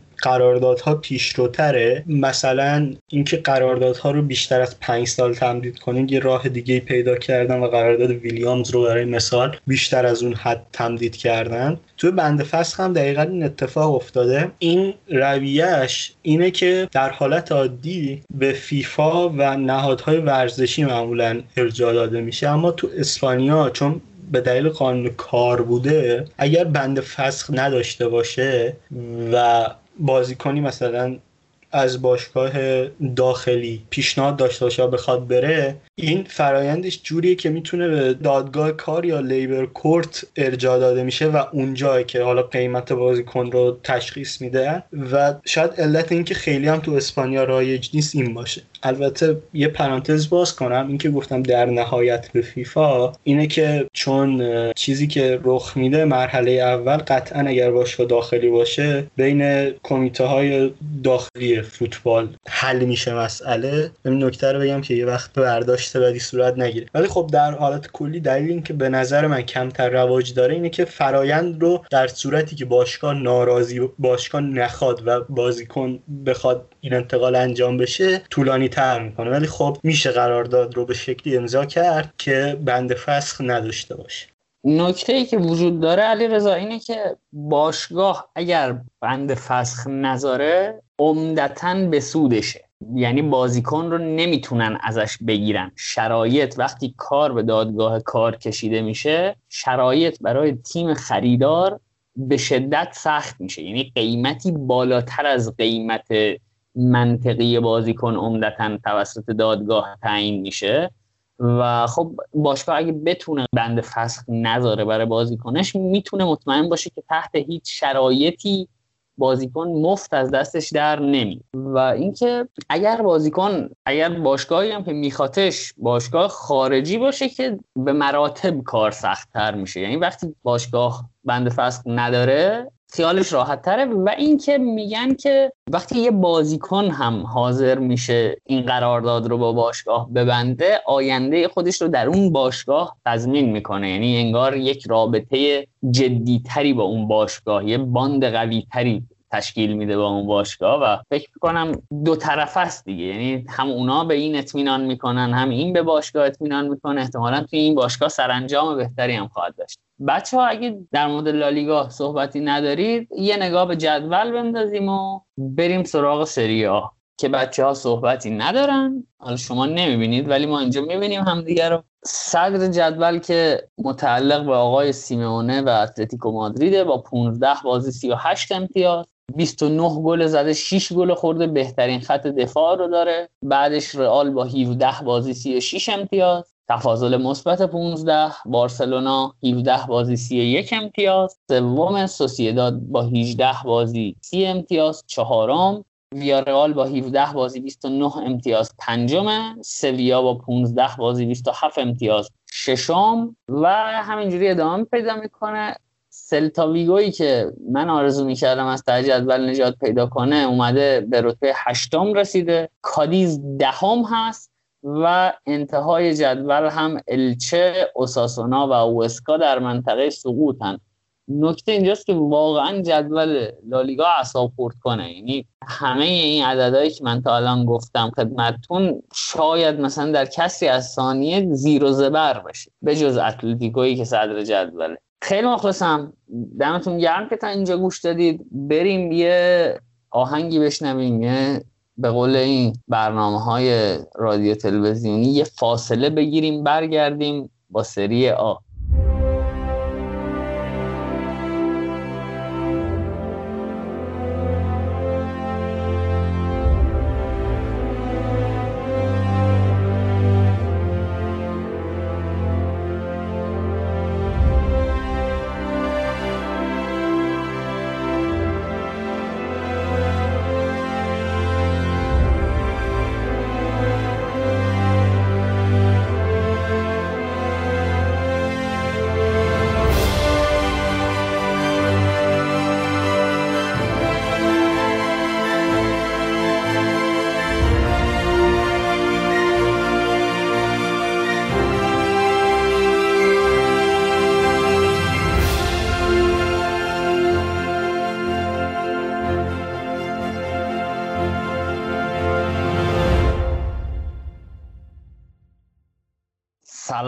مجدد و عرض ارادت مجدد همه چیز مجدد واقعا. خیلی مخلصیم. رسیدیم خدمتتون با بخش سری آ. مجددا من مجید علیرضا هستیم و عابدم حضور داره توی جمعمون. هرچند که کمتر صحبت می‌کنه با ما. ولی احتمالا این هفته هم دوباره می‌خواد از میلان دفاع کنه. عابد در مقابل ما اینتری ها که البته من نمی‌دونم من خودم هم گردنم از اون باریکتر 100 ساعت وقت گذاشتم در مورد میلان نوشتم و اینا. خوبه که همینجا بگم دوباره و محصولی که خودمون تولید کردیم رو معرفی کنیم. در باب میلان آقای پیولی پرونده ویژه رفتیم در قالب کات‌بک premium که یک نشریه یا یک مجله آنلاینه و شما می‌تونید برید از سایت سه‌سوت اسپورت این رو بخرید. لینک خریدش رو توی show note و توضیحات اپیزود هم می‌ذارم. از هر جا که میشنوید می‌تونید از طریق اون لینک هم برید بخرید. قیمتش هم 15900 تومنه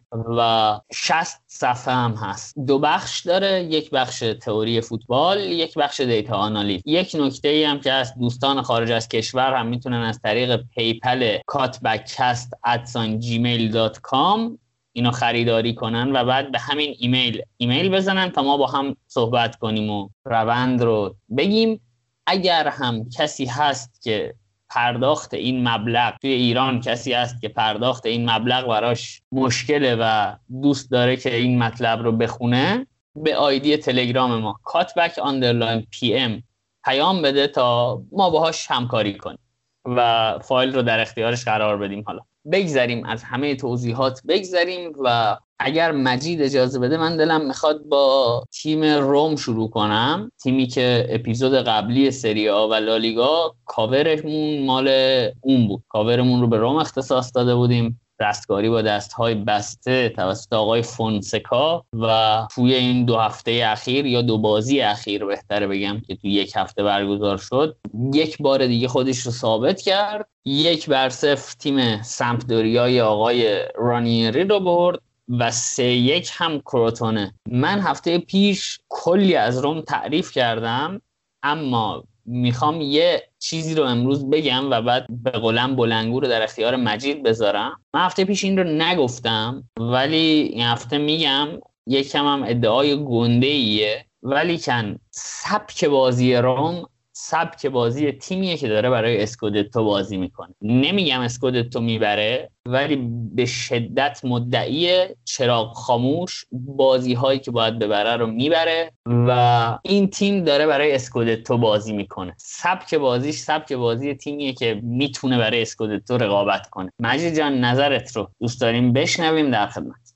ببین نوید راستش اگه ابزار بهتری داشتن یا مصومینشون یعنی اسکوادشون عمق کافی نداره و مصوماشون هم زیادن یه جورایی و در دسترس داشتن. حتی همین بازیکنها رو من با حرفت موافق بودم. ولی به نظرم با وجود آتالانتا یکم بعیده که حتی سهمیه سیل رو بتونن بگیرن. ولی واقعا تیم خوبی و این تیم اگه همینطوری حفظ بشه و ابزار مناسب جذب کنن و تفکرات فونسکا رو ادامه بدن و این مربی رو اخراج نکنن شاید در سالهای آینده بتونیم حتی قهرمانی رومان ببینیم. حالا اگه صحبت ها رو شروع کن تا منم یه نکاتی دارم بگم و بریم سراغ بعد. مجید اول که امروز هشتم ژانویه است و فرصت هست که این تیم تقویت بشه. حالا درسته که به کسی لینک نشدن یا مثلا خبر آنچنان جدی شاید حول باشگاه روم نچرخه یا نگرده یا نباشه یا هر فعلی که فکر می‌کنید درسته. ولی میگم فرصت هست برای تقویتش. بعدم گفتم من حرفم این نیست که روم اسکودتو می‌گیره یا قهرمان میشه. حرف من اینه که سبک بازیش و کیفیت بازیش به اندازه کیفیت تیم هایی که اسکودتو گرفتن هست و کاملا غالب بازی می‌کنه. توی این دو بازی اخیر شما ببین یکیش سمپدوریا رو برده توی همون بازی xG دو و یک دهم زده و یکی کروتونه رو برده و توی اون بازی هم ایکس جی دو و دو دهم زده. و اگر یک نگاهی هم به جدول سری آ بندازیم با سی و پنج و چهار دهم xG بالاترین xG تولید کرده رو خودش تولید کرده. چه عبارتی هم به کار بردم؟ ایکس تولید کرده. ببین نوید حالا به جز ایکس که من به نظرم این ایکس بالاشون می‌تونه بهتر بشه. یک اگه مهاجمینشون تو ضربات آخر دقت بیشتری داشته باشن. ولی خارج از این بحث به نظر من این تیم واقعا آتش پیروزی توش دیده میشه. مخصوصا جلوی سمتوریایی که واقعا یه تیم دفاعیه و رانیری هم خوب بلده تیمایی که هجومی بازی می‌کنن و ببنده و اذیتشون کنه. یه نکته که خیلی به چشم میاد توی روم یه سری بازیکن ها هستن که خب تقریبا تو دو سه تا پست بازی می‌کنن. مثل برونو پرزی که سمت راست بود الان سمت چپ به خاطر مسئولیت اسپیناتزولا داره بازی می‌کنه. یا پلگرینی که هافبک وسط بود الان داره پشت مهاجم بازی می‌کنه. یا حتی مایورالی که میاد جای ژکو. اینا یه درک متقابلی بین سرمربی و بازیکنها ایجاد شده. که می‌دونن یعنی وقتی اضافه میشن دقیقا می‌دونن مربی ازشون چی می‌خواد و همون نقشه رو اجرا می‌کنن توی زمین. و نکته دیگه حالا در مقابل سمپدوری هم یه کمی آودرو خوب بود واقعا و یه جورایی save ای زیادی هم داشت. این تیمو بستش و نتونستن زیاد گل بزنن. ولی در مقابل کروتونه اومدن از مایورال استفاده کردن به جای ژکو که به نظر من گزینه بهتریه چون حداقلش سرعت کافی رو داره برای ضد حملات و اینا. ولی ژکو واقعا اون قابلیت ها هرچند که ژکو قابلیت هایی که فونسکا می‌خواد و داره و به کارشون میاد ولی من نظرم بیشتر روی مایوراله. و توی بازی کروتونه هم اومدن چند تا بازیکن استراحت دادن هرچند که به خاطر اینکه همون squad شون کوچیکه مجبور شدن تو نیمه دوم تعویض کنم. مصدوماشون هم که من اشاره کردم مثل میرانته مثل اسپیناتولا مثل پدرو حتی بهترین بازیکنشون یه جورایی زانیولو. اگه برگردن واقعا این تیم خیلی جدیتر و خطرناکتر می‌تونه باشه و شاید هم یعنی اگه این مصوما زود برسن شاید بتونن برای سهمیه هم رقابت کنن سهمیه سیه ولی بازم میگم مثلا یه سری مشکلاتی دارن که باعث میشه که آسیب ببینن مثلا میانگین قدی این تیم یکم پایینه. و تو ارسالا واقعا ضربه می یا اینکه سبک بازیشون توی ضد حملات ممکنه آسیب پذیر بشن چون دفاعشون خیلی بالا بازی می‌کنه و اون دوتا اوورلپینگ سنتر بکشون که ایوانز و مانچینی هستن به حملات اضافه میشن و تقریبا توی خط دفاعی اسمالینگو دارن و یکی از هافبک ها و به نظر من واقعا این روم اگه که به قول تو تقویت بشه تو همین ژانویه شاید بتونه عملکرد واقعا بهتری داشته باشه و بتونه درخشش من فقط یه گزینه دیدم. اگه اشتباه نکنم اسمش محمد چلیک بود دفاع راست لیل. حالا اگه اشتباه می‌کنم شما بگین. تنها گزینه بود که من دیدم لینک شده. آقا دم شما گرم. واقعا دفاع راست لیل اصلا یه نمی‌دونم. ولش کن. بگذریم آقا. مجید حالا یه نکته ای که هست اینه که من میگم من می‌تونم به آقای فونسکا اعتماد کنم. ببین تو داری همین الان میگی که خیلی همین الان هم خیلی مصدوم دارن درسته؟ و نکته اینجاست که ببین مربی که تونسته با این همه مصدوم بسازه خب حرفم این نیست ادامش که اگر اتفاق دیگه ای هم بیفته می‌سازه ها. حرف من اینه که شما قرار نیست همینطور پشت سر هم تیمت انقدر مصدوم بده تا بمیری. به جز زانیولو بازیکنهای دیگه برمیگردن و وقتی هم برگردن شرایط بهتر میشه. شما مثلا قبل اینکه دیابارا از ترکیب آقای فونسکا کنار گذاشته بشه مثلا تو مدت های اخیر فکرش رو می‌کردیم مثلا گونزالو ویار بیاد و بتونه اینقدر خوب مثلا نشون بده خودش رو؟ من فکر کنم توی چنین شرایط پویایی که فونسکا تونسته توی تیمش ایجاد کنه که اگر کسی حذف میشه از ترکیب یعنی عملکردش ضعیف میشه و از ترکیب حذف میشه یک نفر هست که اون وظایف رو انجام بده با یک کم بهبود اوضاع یا حالا یار گرفتن یا برگشتن مصدوم ها فکر می‌کنم توانایی رقابتش رو از دست نمیده روم. یعنی توانایی این رو داره که توی کورس بمونه همچنان. ضمن اینکه مجید به قول تا سمپدوریات سمپدوریا رانیری خوب بلده تیم های مهاجم رو اذیت کنه. من واقعا بازی روم سمپدوریا 20 دقیقه آخر از روم میترسیدم.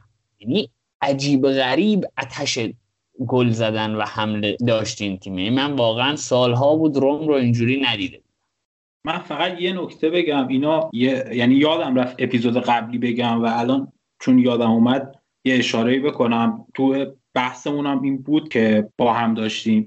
اینا یه سیستمی که دارن یه ایجاد شیش سلئی توی هر دو سمت زمینه به صورتی که مرکز اون ورتوه یک زلش میخیتاریانه یک زلش وینگ بک مثلا سمت چپ اسپیناتزولا یک زلش ایبانزه یک زلش ویاره و یک زلش پدرو. و ژکو هم می‌تونه تو این قرار بگیره. و این شیش زلی رو که در نظر بگی با این مرکزیه یه جورای شبیه فلسفه که پپ داره و برگرفته از همون توتال فوتبال هلنده. و این در دو سمت زمین اتفاق میفته و وقتی که همچین تراکمی دارن و به همچین شناختی از هم رسیدن خیلی راحت می‌تونن توپو از خط دفاع به خط حمله بیارن و تو ترنزیشن ها خیلی موفقن. مخصوصا با بازیکنهایی که تقریبا هم قابلیت حمله توپ دارن هم قابلیت تکنیکی خیلی بالا دارن دریبلینگ خوبی دارن.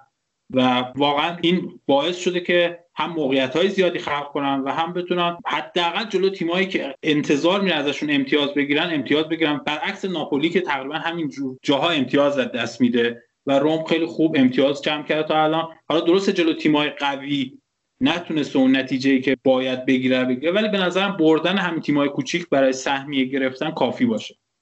مجید بردن تیم های کوچیکتر از خودت برای قهرمانی کافیه وقتی روم هستی به نظر من. و چند تا تیم بزرگتر از روم مثلا توی ایتالیا داریم؟ حالا با این فرض که مثلا چه می‌دونم ناپولی مثلا هم اندازه روم دیگه. حالا خیلی با اینا نمی‌خوام. مثلا سه تا تیمن که از نظر character ی شاید فاصله فاحش با روم داشته باشن اینتر یوونتوس میلان. روم بتونه بقیه رو ببره قهرمان هم می‌تونه. خیلی حرف سطحیه ها ولی کلا اینه که شما اگه قراره قهرمان بشی باید تیمای کوچیک رو ببری. روبروی تیمای بزرگ با هر خار و خواری یه مساوی یه باخت با اختلاف کمی هم بگیری کار درا میفت در نهایت میگم حرف من اینه که ایار تیم ایار تیمیه که برای اسکودتو میجنگه. میگم نمیگم می‌بره. میگم در سطح اون داره بازی می‌کنه. کیفیت تیم خیلی کیفیت خوبیه. خب مجید اگه موافق باشی بریم سراغ ناپولی که هفته پیش ازش صحبت نکردیم و این هفته قرار شد در موردش صحبت کنیم. کاش فرهادم بود که بهونه هم دستش داده. آقای گتوزو که به شدت بهش بتازه کالیاری رو چهار یک برد و به اسپتزیای ده نفره دو یک باخت که در مورد این بازی واقعا حرف بسیاره و من حق میدم اگر گتوزو گریه کرده باشه پای این بازی. ببین نوید من حالا اول این فصل اگه یادشون باشه شنونده ها گفتم ناپولی یه اسکواد خیلی خوبی داره. تقریبا تو هر پست دو تا بازیکن داره که نسبت به بقیه تیم‌های سریا وضع بهتری دارن. ولی چیزی که من دیدم اینه که گتوزا انگار به نیمکتش اعتماد نداره و خیلی کم پیش میاد که مثلا بازیکن یعنی اگه مصوم نباشن واقعا از بازیکن اصلیش تو همه بازی ها استفاده کرد. حتی مثلا بازی که بی اهمیت بود توی لیگ اروپا با همون ترکیب اصلی رفته. و این باعث میشه که این فشردگی این لیگ و این فشاری که میاد باعث میشه که مصدوم بده. همین الان کولیبالی مصدوم شده مرتنز مصدوم شده اوسیمن مصدوم شد و این مصدومیت ممکنه در آینده هم اذیتشون کنه.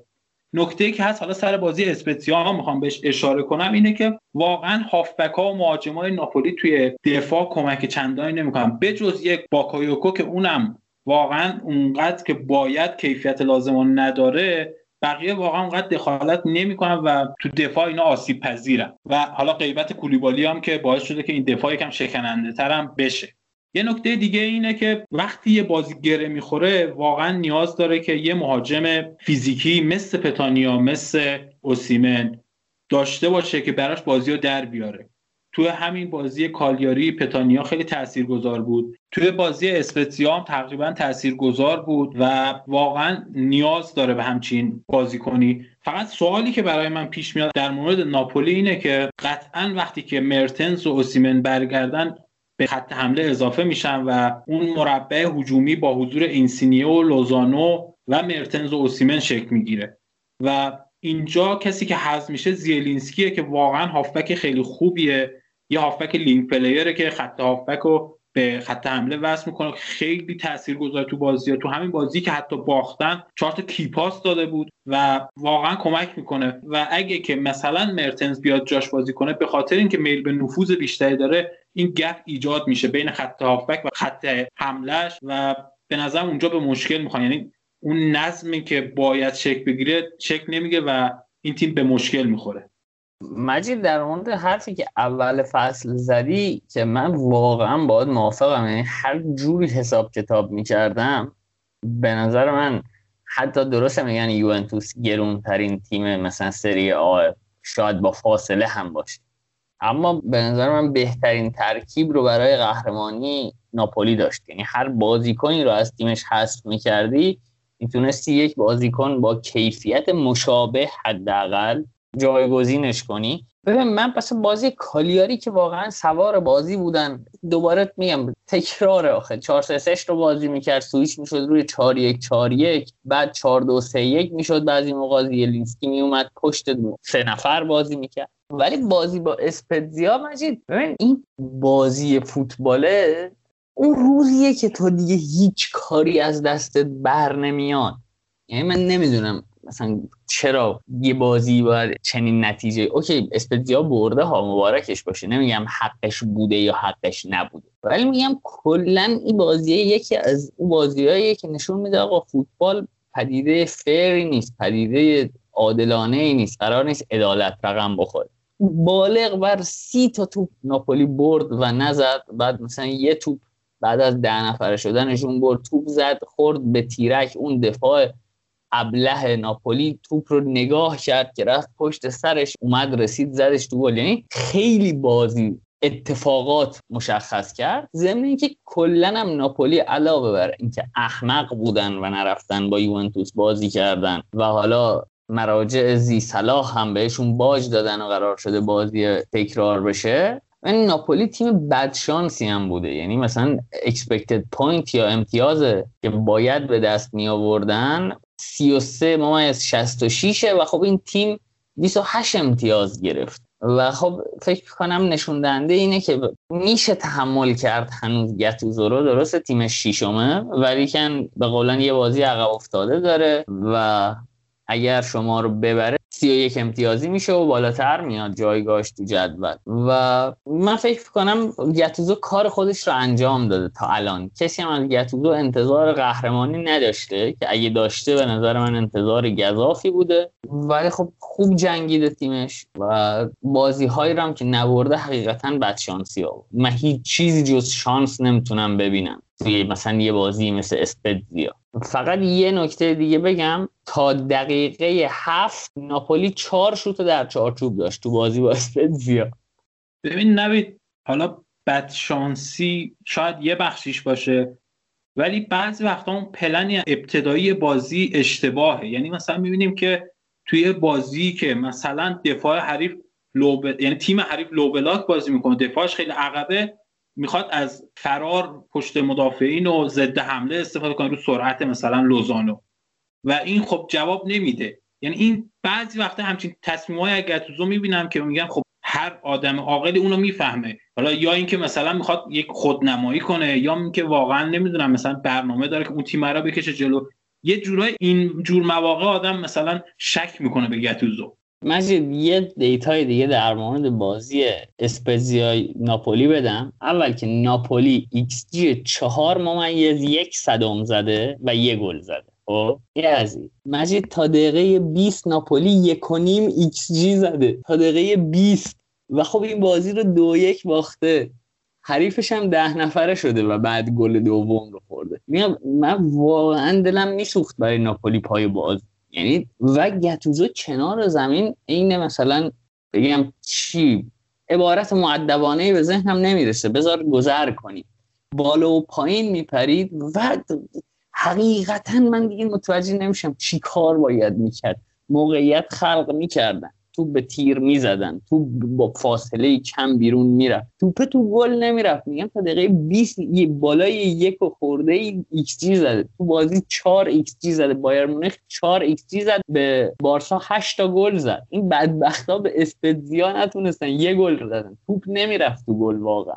من فقط یه نکته بگم در مورد همون صحبت قبلیم که گفتم پلن اشتباه استفاده می‌کنه. مثلا من یکی دو تا بازی یادمه که مهاجم هدفش لوزانو بوده و تاکتیکش سانتر از جناحین بود. یعنی این قضیه کمی تو کت من نمیره که تو با لوزانو واقعا انتظار داری که حالا درسته واقعا هم زدن ها نمیگم نزدن روی این پلن. رو همین پلن اومدن گل هم زدن اتفاقا خود لوزانو هم زده. شاید بین دو تا دفاع مثلا اولام اومده سرزنی کرده. ولی لازم منطقی که بررسیش می‌کنیم می‌بینید جور در نمیاد. و در مورد همین بازی اسپتسیا هم واقعا حالا من بازی دیدم بد شانس بودن. یعنی هیچ چیزی جز بد شانسی نمیشه در مورد این بازی گفت. و نمی‌دونم بگم بیدقتی مهاجمین یا مثلا خوش شانسی هر چی که بود واسه اسپتسیا این امتیاز رو براشون به دست آورد و حالا دارن ادامه میدن. هرچند که سر گل دوم حالا همونطور که خودت هم گفتی ماریو روی واقعا افتضاح بود. یعنی چند تا بازی هست که همینطور افتضاح داره عمل می‌کنه و پوزی غلام هم که برگشته به خاطر اینکه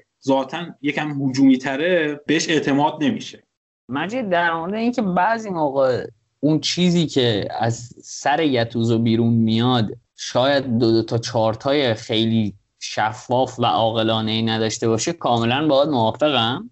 کاملا باید موافقم. من یک کمی کلا ترسم از قضاوت نه قضاوت خودمون قضاوت مربی. من فکر کنم کلا توی دنیای هواداری فوتبال قضاوت مربی خیلی باب شده.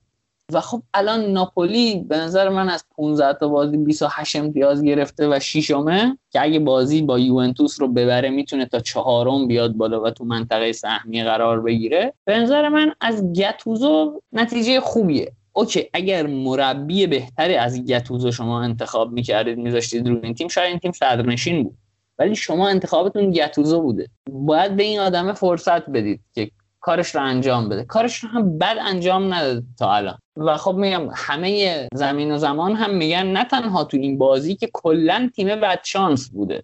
این شانس نیاورده توی این فصل.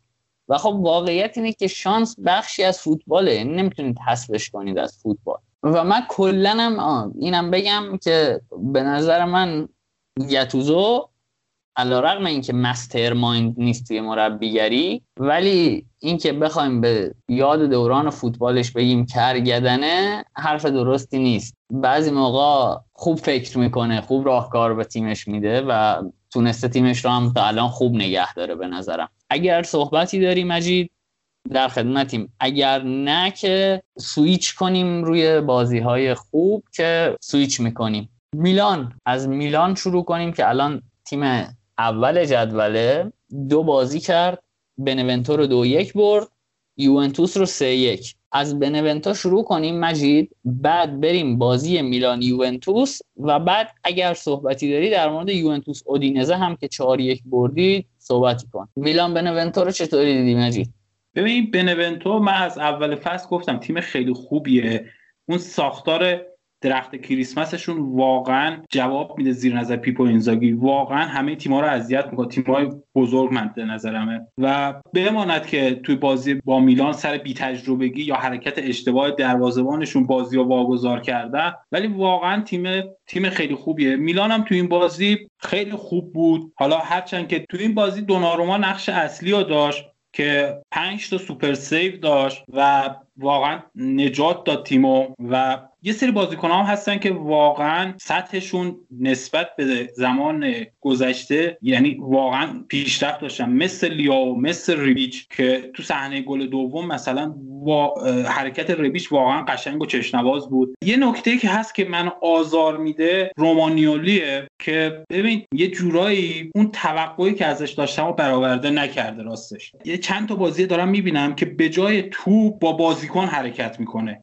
و این باعث میشه که مثلا یه سه حرکات اشتباه داشته باشه. سر پنالتی و فکر کنم دقیقه 51 هم بود یه حرکت کرد. کاملا حرکت اشتباه یه حرکت رو به جلو کرد که بازیکن بگیره و تو قشنگ ارسال شد و بازیکن حریف در همون نقطه که باید رومانیولو حضور داشت ضربه زد. حالا خوش شانس بودن که اون تو گل نشد. و حالا تو بازی یووه هم اتفاقا افتاد. حالا بماند که تو این بازی با اخراج تونالی هم تقریبا یک ساعت ده نفره داشتن بازی می‌کردن و حالا در مورد این بازی واقعا یه صحبت خاصی ندارم. اگه می‌خوای خودت ادامه بده بعد بریم سراغ بازی یووه.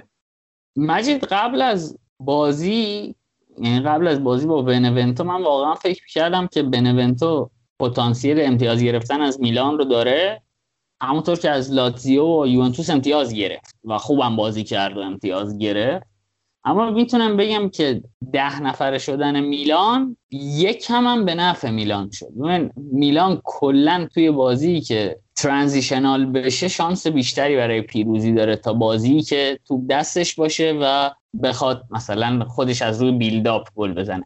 اصلا حرفم به این معنی نیست که میلان وقتی مالک توپ تیم ضعیفیه ها به هیچ وجه. حرف من اینه که اگر میلان زمانی که توپ دستش هفتاده زمانی که بازی ترانزیشنال میشه 80 یعنی میلان در هر دو حالت تیم خوبیه ولی وقتی ترانزیشنال میشه بازی میلان تیم بهتری از خودش هست. و اگر دقیقا بین دو نیمه داشتم با یکی از این دوستان اینتری حرف می‌زدم گفت که حرف درست در اومد و به نظرم بنونتو می‌زنه و بهش گفتم تا قبل از دقیقه 60 میلان گل دوم رو می‌زنه و گل دوم رو زد. ولی خب بعد از گل دوم رو هم زدن اگر بازیکنهای بنونتو کمی عاقلتر بودن کمی حرکت اضافه با توپ کمتر می‌کردن شاید می‌تونستن حتی بازی رو ببرن.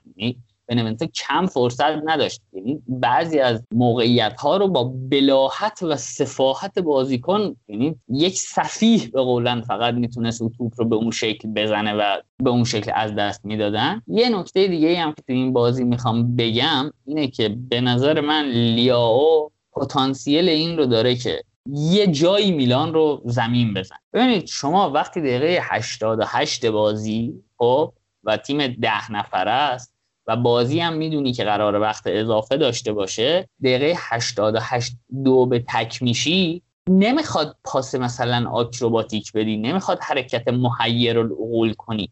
شما الان مثلا چه می‌دونم توپ رو گرفتی پشت محوطه جریمه حریفی برتری عددی داری خب چرا تصمیم می‌گیری کار سخت انجام بدی؟ بازی که تو دو دقیقه اگه توپو بتونی سی ثانیه هم نگهداری باز بنفت چرا این کار احمقانه را انجام میدی؟ و کلا انگار بازیکنهای این مختص لیاو هم نیست کلا بازیکنهای جوان انگار یه آسودگی خاطر رو اعصابی دارن. من امشب چقدرم دنبال کلمه میگردم واقعا ترکیباتی که به ذهن من می‌رسه نمی‌دونم چرا. معدبانه نیستن هیچ وقت. ذهن بیماری دارم. آره من فکر کنم این بیمسئولیتی که حالا علیرضا مثلا در مورد تونالی هم صحبت می‌کنه. ما توی لیگ انگلیس همچین اخراج هایی از پپه هم دیدیم که اون هم باز جوونه. انگار یه رها بودنی توشونه که تیم و سرانجام تیم بعضی موقع براشون هیچ ارزشی نداره هیچ اهمیتی نداره. حالا من یه نظری دارم حالا یه کمی شاید رادیکال باشه. ببین یه بازیکنهای جوون دیگه مثل سابق نیستن که بیان و پیشرفت کنن. یه سطحی رو دارن و مربیا شاید سه چهار تا آپشن اونو پیشرفت نه و بقیهش رو سعی می‌کنن همون ثبات رو حفظ کنن. مثلا حالا این واقعا دیگه مثالی که می‌خوام بزنم خیلی رادیکال میشه. دیبروین توی وولفسبورگ یعنی شاید ده تا قابلیت نمیگم صد بود هفتاد بود. ولی اومد تو سیتی این ده تا قابلیتشو چهار تاشو کردن 80 90 و بقیهشو بیخیالش شدن. یعنی دیبروین هم tackling خوبی داشت تو وولفسبورگ هم تو دفاع شرکت می‌کرد خوب بود هم سرعت خوبی داشت. ولی الان مثلا تو سیتی از این قابلیتاش زیاد استفاده نمیشه. موافقم با. مثلا هر جام که صحبت میشه من میگم آقا دیبروین افت کرده. حالا منظورم از افت این نیستش که کیفیتش دیگه اومده پایین تر منظورم اینه که اون قابلیتی که داشت و ارتقا ندادن براش. حالا در مورد صحبت در مورد مالکیت توپ هم واقعا میلان تو زمانی که مالکیت توپ به حریف میده وضعیت بهتری داره. یه جورایی حالا توی بازی لاتسیوشون هم که اپیزود قبلی ما اشاره کردیم درست لاتسیو خودش هم همچین برنامه ای داره ولی دقیقا همین اتفاق افتاد و مالکیت توپ که برای حریف میشه میلان بهتر می‌تونه بازی کنه. برعکس مثلا زمانی که مالکیت توپ داره نمیگم به قول تو می‌تونه یعنی قابلیتش رو داره ولی خب یکم براشون سختتره انگار. یعنی اون سرعتی که تو ضد حملات مثلا یکی از عوامل موفقیتشه که حالا مثلا بخوایم همین جام پل بزنیم به بازی یووه سر گلی که به یوونتوس زدن هم همین اتفاق افتاد. وقتی که مالکیت توپ داشته باشن خب این طبیعتا حذف میشه یه جورایی. مجید حالا خودت گفتی پل بزنیم به بازی میلان و یوونتوس. بذار توی این بازی اصلا من که اینتری هم و توی که یوونتوسی هستی جفتمون زینفیم. بذار با عابد شروع کنیم که از اول اپیزود اصلا اومده برای که در مورد میلان یوونتوس با ما صحبت کنه. عابد جان در خدمتی. آقا عرضم به خدمت شما که این بازی میلان خب با شمار بسیاری از محرومان و مصدومان وارد شده بود و پیولی در نبود بن ناصر و محرومیت تونالی اومده بود از کالابریا استفاده کرده بود در مرکز زمین و خب شرایط قبل از بازی به این شکل بودش که نگرانی میلانی ها از این بابت بودش که خب کالابریا رو نداره سمت راست و دیگو دالو رو اونجا گذاشته بود و خیلی نگران از این بابت بودن که خب رونالدو رو چطور میشه مهار کرد. اما سورپرایز بازی دقیقا از اون سر زمین اتفاق افتاد یا که فدریکو کیزا بازی می‌کرد و جالبه که هر سه گل یوونتوس هم از همون سمت اتفاق افتاد. و یکی از نمایش های بسیار بسیار ضعیف تو هرناندز رو داشتیم تو این بازی. و جالبه که نمایش قبلی که به این شکل من ازش دیده بودم جلوی اینتر بود جایی که جلوش اشرف حکیمی داشت بازی می‌کرد. و شاید یک علامت سوالی اینجا ایجاد بکنه از اینکه تئو توی بازی بزرگ وقتی که بازی نفر به نفر بشه شاید کمی مشکل داشته باشه. اما یک سورپرایز دیگه هم داشت این بازی تعویز پیرلو بود. جایی که کیزا و دیبالا رو بعد از گل دوم تعویض کرد. من خودم یهو این حس بهم شد که نکنه که بازی رو از دست بده چون جفتشون داشتن خیلی خوب بازی می‌کردن. حالا فشاری هم که جالب کارابیا خیلی نمایشه. عجیب غریب و درخشانی داشت وسط زمین و کاری هم که پیلو کرده بود دیبالا رو کامل کشیده بود عقب و خیلی از مواقع دیبالا اصلا مرکز زمین صاحب توپ می‌شد و توپو پخش می‌کرد و تمرکز اصلیشون هم در جناهین بود. بیشتر خب سمت راست و دوباره سر همچین حرکتی بازم اومد و کیزا رو صاحب توپ کرد و جالبه که تو خیلی مثلا گفت بیمسئولیت بود نسبت به گل دوم. اصلا نیومد هیچ فشاری روی کیزا نذاشت خیلی راحت اومد چرخی تو ضربهشو زد. گلی هم که میلان زد میلان هم برنامه مشخصی داشت و جایی که لیاو صاحب توپ شده بود یعنی دقیقا پشت دنیلو جایی که صاحب توپ شده بود دو بار دیگه هم همونجا دقیقا روی ضد حمله همونجا لیاو صاحب توپ شده بود که نتونسته بود حالا کاری که باید انجام بده. ولی سر گل میلان خب دنیلو خیلی نفوذ می‌کرد.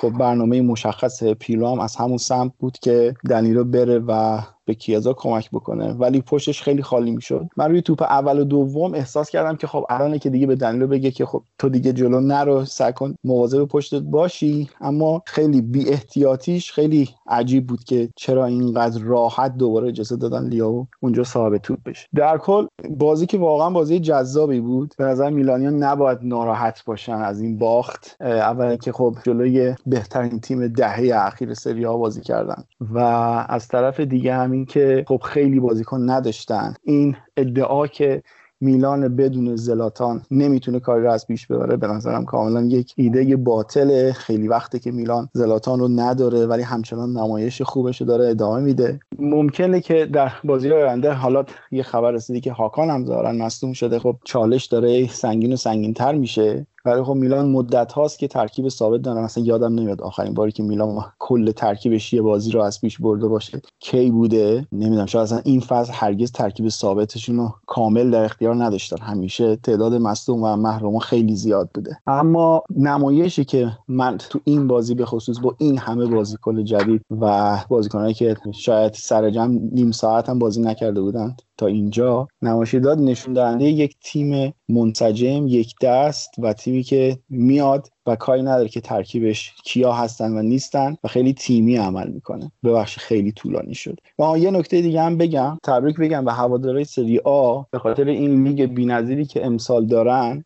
الان توی لیگ انگلیس که خب خیلی حالا مدعی هستن که لیگ جذابیه تنها یک تیم اونم منچستر با ارفاق از تعداد بازی که داشته تونسته که میانگین هر بازی دو امتیاز رو بگیره و از 16 بازی 33 امتیاز گرفته یعنی یه امتیاز بیشتر. ولی الان توی لیگ سری آ تعداد تیمای خیلی زیادی هستن که این میانگین رو رعایت کردن و مشخصه که امسال کیفیت لیگ خیلی بالاست. ببخشید طولانی شد دیگه. حالا آب به نظرم واقعا نباید میلانیان ناراحت باشن. من یوونتوسی میگم این بازی رو ما به خاطر شزنی بردیم. یعنی اگه شزنی نبود واقعا ما امتیاز از دست می‌دادیم. ولی خب انتقادهایی که من به میلان می‌کردم هنوزم می‌بینم که اون انتقاد درسته. یعنی اون عمق اسکواده اینجا به ضررشون تموم شد. درسته که کالابریا اومد تو هافبک یه بازی قابل قبولی انجام داد.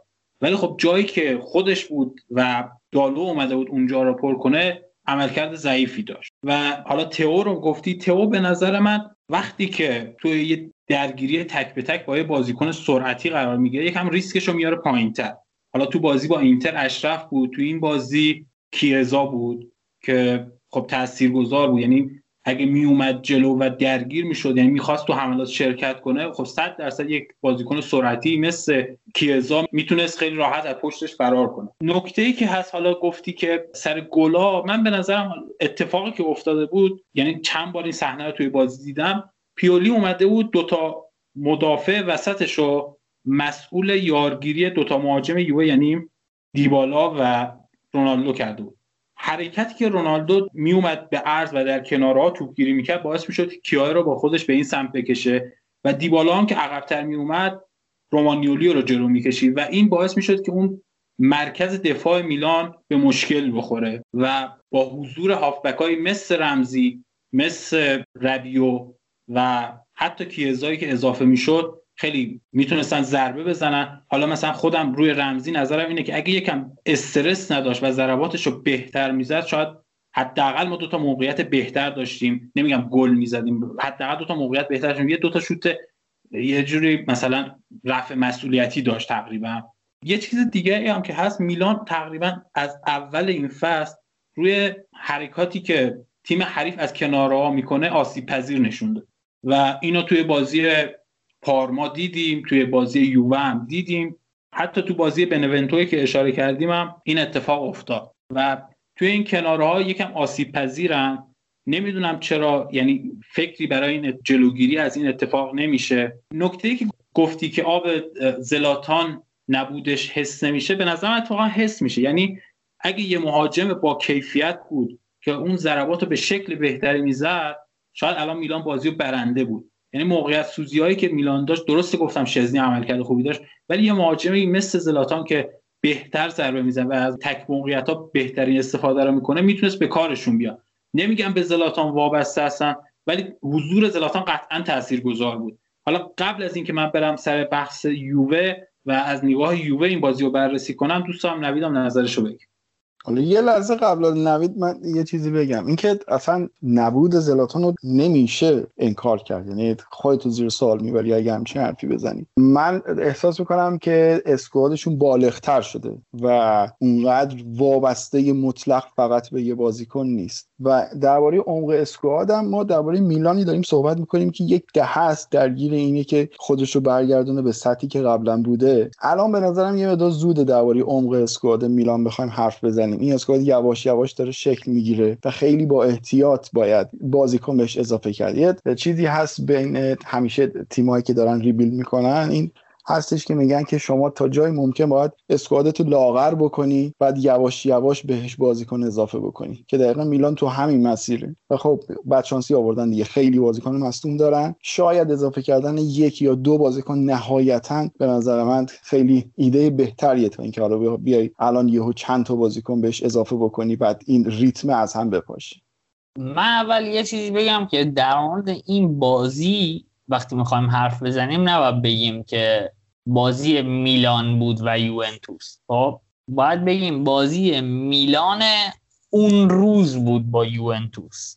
چون ببین هفت نفر از کسایی که توی اون بازی برای میلان بازی کردن تا هفته دهم یا دوازدهم دیتاهاشون معنادار نشده بود. که بشه ازش استفاده کنی. این یعنی چی؟ یعنی اینکه اینها نه تنها گزینه پیولی نبودن که آلترناتیو پیولی هم نبودن. یعنی حتی پیولی در شرایطی هم که مجبور می شده به اینها بازی نمی‌داده. و توی این بازی مجبور بوده که مجبور باشه به اینا بازی بده. یعنی یه شرایط عجیب غریبه. یعنی و نباید مثلا بگیم پس پیرلو مچ پیولی رو خوابون این از این خب؟ از طرفی نبایدم بگیم پیرلو مچ پیولی رو نخوابون من در مورد پیرلو فقط یه جمله میگم. اونم هفته اولم گفتم پیرلو مشخصا مربی مبتدی نیست. نیاز به آزمایش و خطا داره ولی مشخصه که مربی خوشفکریه. من قضاوتی نمی کنم در مورد پیرلو. تا پایان فصل. هیچ حرفی در مورد پیرلو نمی‌زنم. تا پایان فصل که پیرلو چگونه مربیه. فقط در مورد تقابل کیزا و تو ارناندز من این رو بگم که کاری که میلان بر سر اینتر آورده بود و اینکه wing back های اینتر رو از وسط زمین پرس می‌کرد یوونتوس بر سر تو هرناندز که fullback رونده میلان بود آورد و تونست کاملا تو رو از کار بندازه و به نظر من یکی از هوشمندانه ترین تصمیمات پیرلو حداقل این توی بازی. در مورد اسکواد میلان هم من یه چیزی بگم که من با عابد موافقم که باید با احتیاط به این ترکیب میلان بازیکن اضافه بشه. برای اینکه میلان تازه از شرایطی که زباله در مینداخته از باشگاه زباله بیرون می‌کرده از باشگاهش رها شده. و توی این شرایط یک خرید اشتباه ممکنه دوباره تیم رو وارد اون مسیر بکنه. یعنی ما به یاد داریم بازیکن هایی که تو میلان بودن دیگه. از کوین کنستانت گرفته تا چه می‌دونم اون یارو مثلا کیسوک هوندا و نمی‌دونم. یه میلان عجیب و غریبی رو بنده خدا طرفدارای میلان تحمل کردن و یواش یواش تونستن بازیکنهای گرون به درد نخور رو بندازن بیرون و الان یه تیم همگن ولی نیاز به تقویت داره. یعنی یه تیمیه که همگنه ولی نیاز به تقویت داره. و فکر کنم به قول عابد با یکی دو بازیکن با یکی دو خریدی که اون هم نخریده به قصد اینکه سوپر استار بخرن. با یکی دو خرید در نقاط ضعف برای اینکه آقای پیولی بنده خدا مجبور نباشه دنیل مالدینی رو توی زمین بازی بده. این کسی که به نظر من اصلا فوتبالیست نیست دنیل مالدینی. چه می‌دونم مثلا می‌تونه بره زو بازی کبدی زو چیه این؟ چون مثلا بره او ورزشه بازی کنه. یه بره یه ورزش دیگه ای کنه. فوتبالیست نیست واقعا دنیل مالدینی. نه دویدن شبیه فوتبالیستان نه هیچ هیچ. فقط نام پدر رو متاسفانه داره یدک می‌کشه و انشالله که این بازیکن ها کمتر و کمتر بشه. فقط یه چیزی آیه مجید فیزی می‌گفت کیزا هم آقازاده است. تو پادکست گفته بود کیزا هم به خاطر اسم باباشه که خیلی بهش توجه میشه. اسم باباش که برای شما بد نشد. این بازی رو بردید. برای ما هم بد نشد که فاصله با صدر جدول بیشتر نشد. در مورد کیزا واقعا سبک بازیش عوض شده. هم در خدمت تیم بازی می‌کنه هم اون حرکاتی که قبلا داشت هدفمند شده و تفکرات پیرلو رو می‌بینیم داره اجرا می‌کنه. حالا از همین آخر گفتم شروع کنم بعد برم. و حالا در مورد این بازی می‌خواستم نگاه یووه بگم. به جز شزنی که گفتم خیلی عملکرد خوبی داشت دیبالا و کیزا و ربیو و حتی دلیخت و دنیلو به نظر من خوب بودن. دنیلو رو تو بخش دفاعی به نظرم مشکل داشت ولی تو بخش هجومی اون عملکردش قابل قبول بود. برعکس بازی با اودینزه ما اینجا هافبکامون خیلی بد بودن. یعنی حداقل توپگیری ها رو نمی اومدن خیلی راحت می‌گرفتن بازیکن میلان. بازیکن میلان خیلی راحت با توپ حرکت می‌کردن و درگیری ما نمی‌دیدیم از سمت بازیکن یووه مخصوصا بنتانکور که خیلی پر اشتباه و ضعیف بازی کرد. برعکس دقیقا می‌خوام بگم برعکس بازی اودینزه که خیلی خوب داشت بازی می‌کرد و ما شانس آوردیم که اشتباهات بنتانکور یا رمزی تبدیل به گل نشدن. مخصوصا تو دفاع که اشتباهاتشون خیلی فاجعه بود. نکته دیگه جسارت پیرلو بود. من خودم شخصا فکر می‌کردم تو این بازی از کیلینی استفاده کنه. به خاطر تجربهش و به خاطر اینکه مدافع بهتریه. ولی اومد از فرابوتا استفاده کرد. نمیگم بازی خیلی تاپی کرد ولی خب حداقل جواب اعتماد پیرلو رو داد و البته الان صحبتش هست که می‌خوان بفروشنش و پلگرینی رو دوباره برگردونن. و در دو حالت به نظرم گزینه‌ای که میاد ذخیره ساندرو قرار بشه و باز من یکم به خاطر اینکه پلگرینی رو شخصا بیشتر دوست دارم به این انتقال راضی هم. یه اخباری اومده و راجع به انتقال ربیو که گفته بودن اگه پیشنهاد برسه حاضرم بفروشنش که من فکر می‌کنم احتمالا می‌خوام بذارنش تو بند یعنی اون پیشنهادی که می‌خوام بدم به یونایتد برای پوگبا. ولی اگه اجازه بدین برم سراغ بازی یووه و اودینزه اگه مشکل نداره و اگه صحبتی نداریم. مجید پیش از اینکه بریم سراغ بازی یوونتوس و اودینزه من یه نکته در مورد دو تا خرید یوونتوس بگم که به نظر من بهترین خریدهای یوونتوس بودن. یکی گل سوم گل سوم کلوسفسکی و مکنی. یه نکته من تقریبا می‌تونم بگم هیچ گزارش اسکاوتینگی توی سایت های پدر مادردار دنیا ندیدم توی دو سه سال اخیر مگر اینکه یکی از ستاره های درخشان نسل آینده رو مکنی پیش بینی کرده باشن و معمولا این اسکاوت ها حرف دریوری نمی‌زنن. وقتی سه سال پیش یکی گفته مکنی می‌تونه بازیکن بزرگی بشه دو سال بعد یه اسکاوت دیگه تاییدش کرده سال بعدش یه اسکاوت دیگه هم تاییدش کرده. امسال نتیجهش رو می‌بینیم که توی یوونتوس می‌تونه مثلا چنین تاثیرگذاری داشته باشه و به نظر من حلقه گم شده خط هافبک یوونتوس توی چند سال اخیر مکنی خواهد بود که پیدا شد. اون حلقه بپذیریم که سالهای پیشی که یوونتوس قهرمان می‌شد فقط قوی بودن یوونتوس نبود. یعنی یوونتوس تیم بینقصی نبود. مشخصا در وسط زمین نقص داشت اما زور بقیه بهش نمی‌رسید. ولی به نظر من مکنی اون نقصی که فست های پیش یوونتوس داشته رو هم برطرف می‌کنه در آینده ای نه چندان دور خب در مورد بازی یووه و اودینزه من یه نکته اول از همه می‌خوام بگم. اینکه وقتی بازی ترانزیشنال میشه و مخصوصا تو ضد حملات یووه خیلی آسیب پذیره و اودینزه داشت از این حربه استفاده می‌کرد که به یوونتوس ضربه بزنه. حالا یه گل هم این شکلی زدن که خوش شانس بودن که اون گل مردود شد. یوونتوسیا یعنی منظورم خوش شانس بودن که گل مردود شد و یه جوری به خودشون اومدن. وگرنه ممکن بود بازی نتیجه دیگه ای داشته باشه. توی این بازی دیبالا بعد از مصونیت مراتا به ترکیب اضافه شد و یه انگیزه خیلی بالایی واسه اثبات خودش داشت که حالا درسته با یه گل دقیقه آخر این انگیزه رو نشون داد ولی واقعا حرکاتش تاثیرگذار بود. رونالدو یه آمادگی بدنی خیلی خوبی داشت رو فرم بود دو تا گل زد یه پاس گل داد. پیلو اومده و از ترکیبی استفاده کرده بود که می‌دونست نتیجه می‌گیره. حضور همزمان مکنی و رمزی واقعا تاثیر داره توی این سیستم یووه و نیاز هست بهشون. و چیزی که من تو بازی قبلی هم اشاره کردم بنتانکور تو این بازی واقعا خوب بود. توپگیری هایی که می‌کرد و درگیری هایی که باعث می‌شد یعنی توپ از حریف بگیره و تبدیل کنه به یه حمله یا ضد حمله خیلی کارآمد بود. هم تو گل اول و هم تو گل سوم اینو دیدیم. یه نکته هم در مورد اودینزه خواستم بگم. اینا یه مثلث آرژانتینی دارن. دیپول پوستو و مولینا. واقعا بازیکنهای خیلی خوبی هن. در کنار اینا ما زیگلا رو داریم لارسن رو داریم و پریرا که واقعا بازیکن خوبی هن. این اسکواد حقشه که بهتر باشه. یعنی از نظر جدولی جای بهتری داشته باشه. و آقای گوتی به نظرم مربی خوشفکریه و می‌تونه از این بازیکنها عملکرد بهتری بگیره و نتیجه بهتری هم در پی اون بگیره.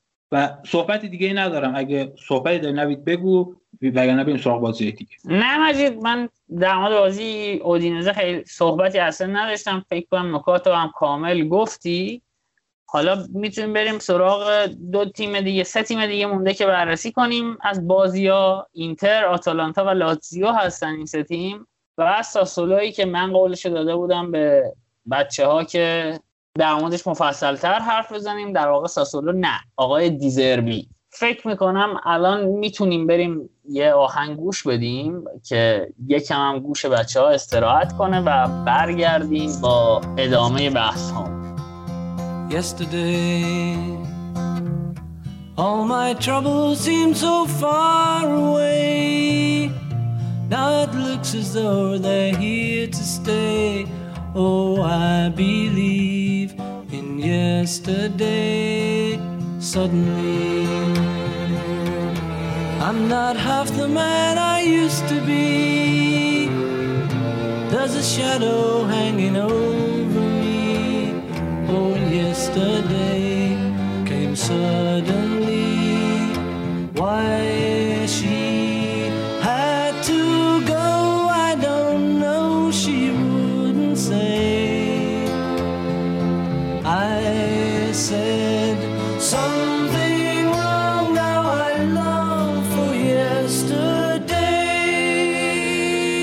yesterday. Love was such an easy game to play. I need a place to hide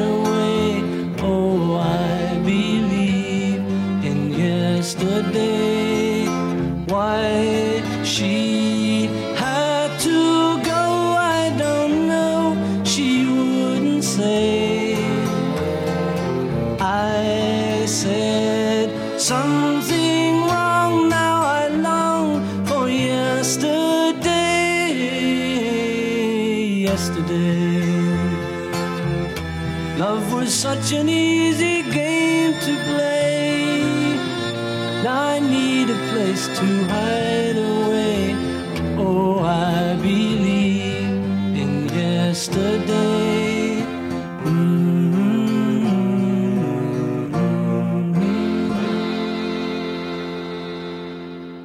برای بار سوم سلام خیلی این اپیزود فاصله گرفتیم به قول این برنامه های اصلی و برنامه های تلویزیونی و رادیویی و این چیزا. امیدوارم که خسته نشده باشید.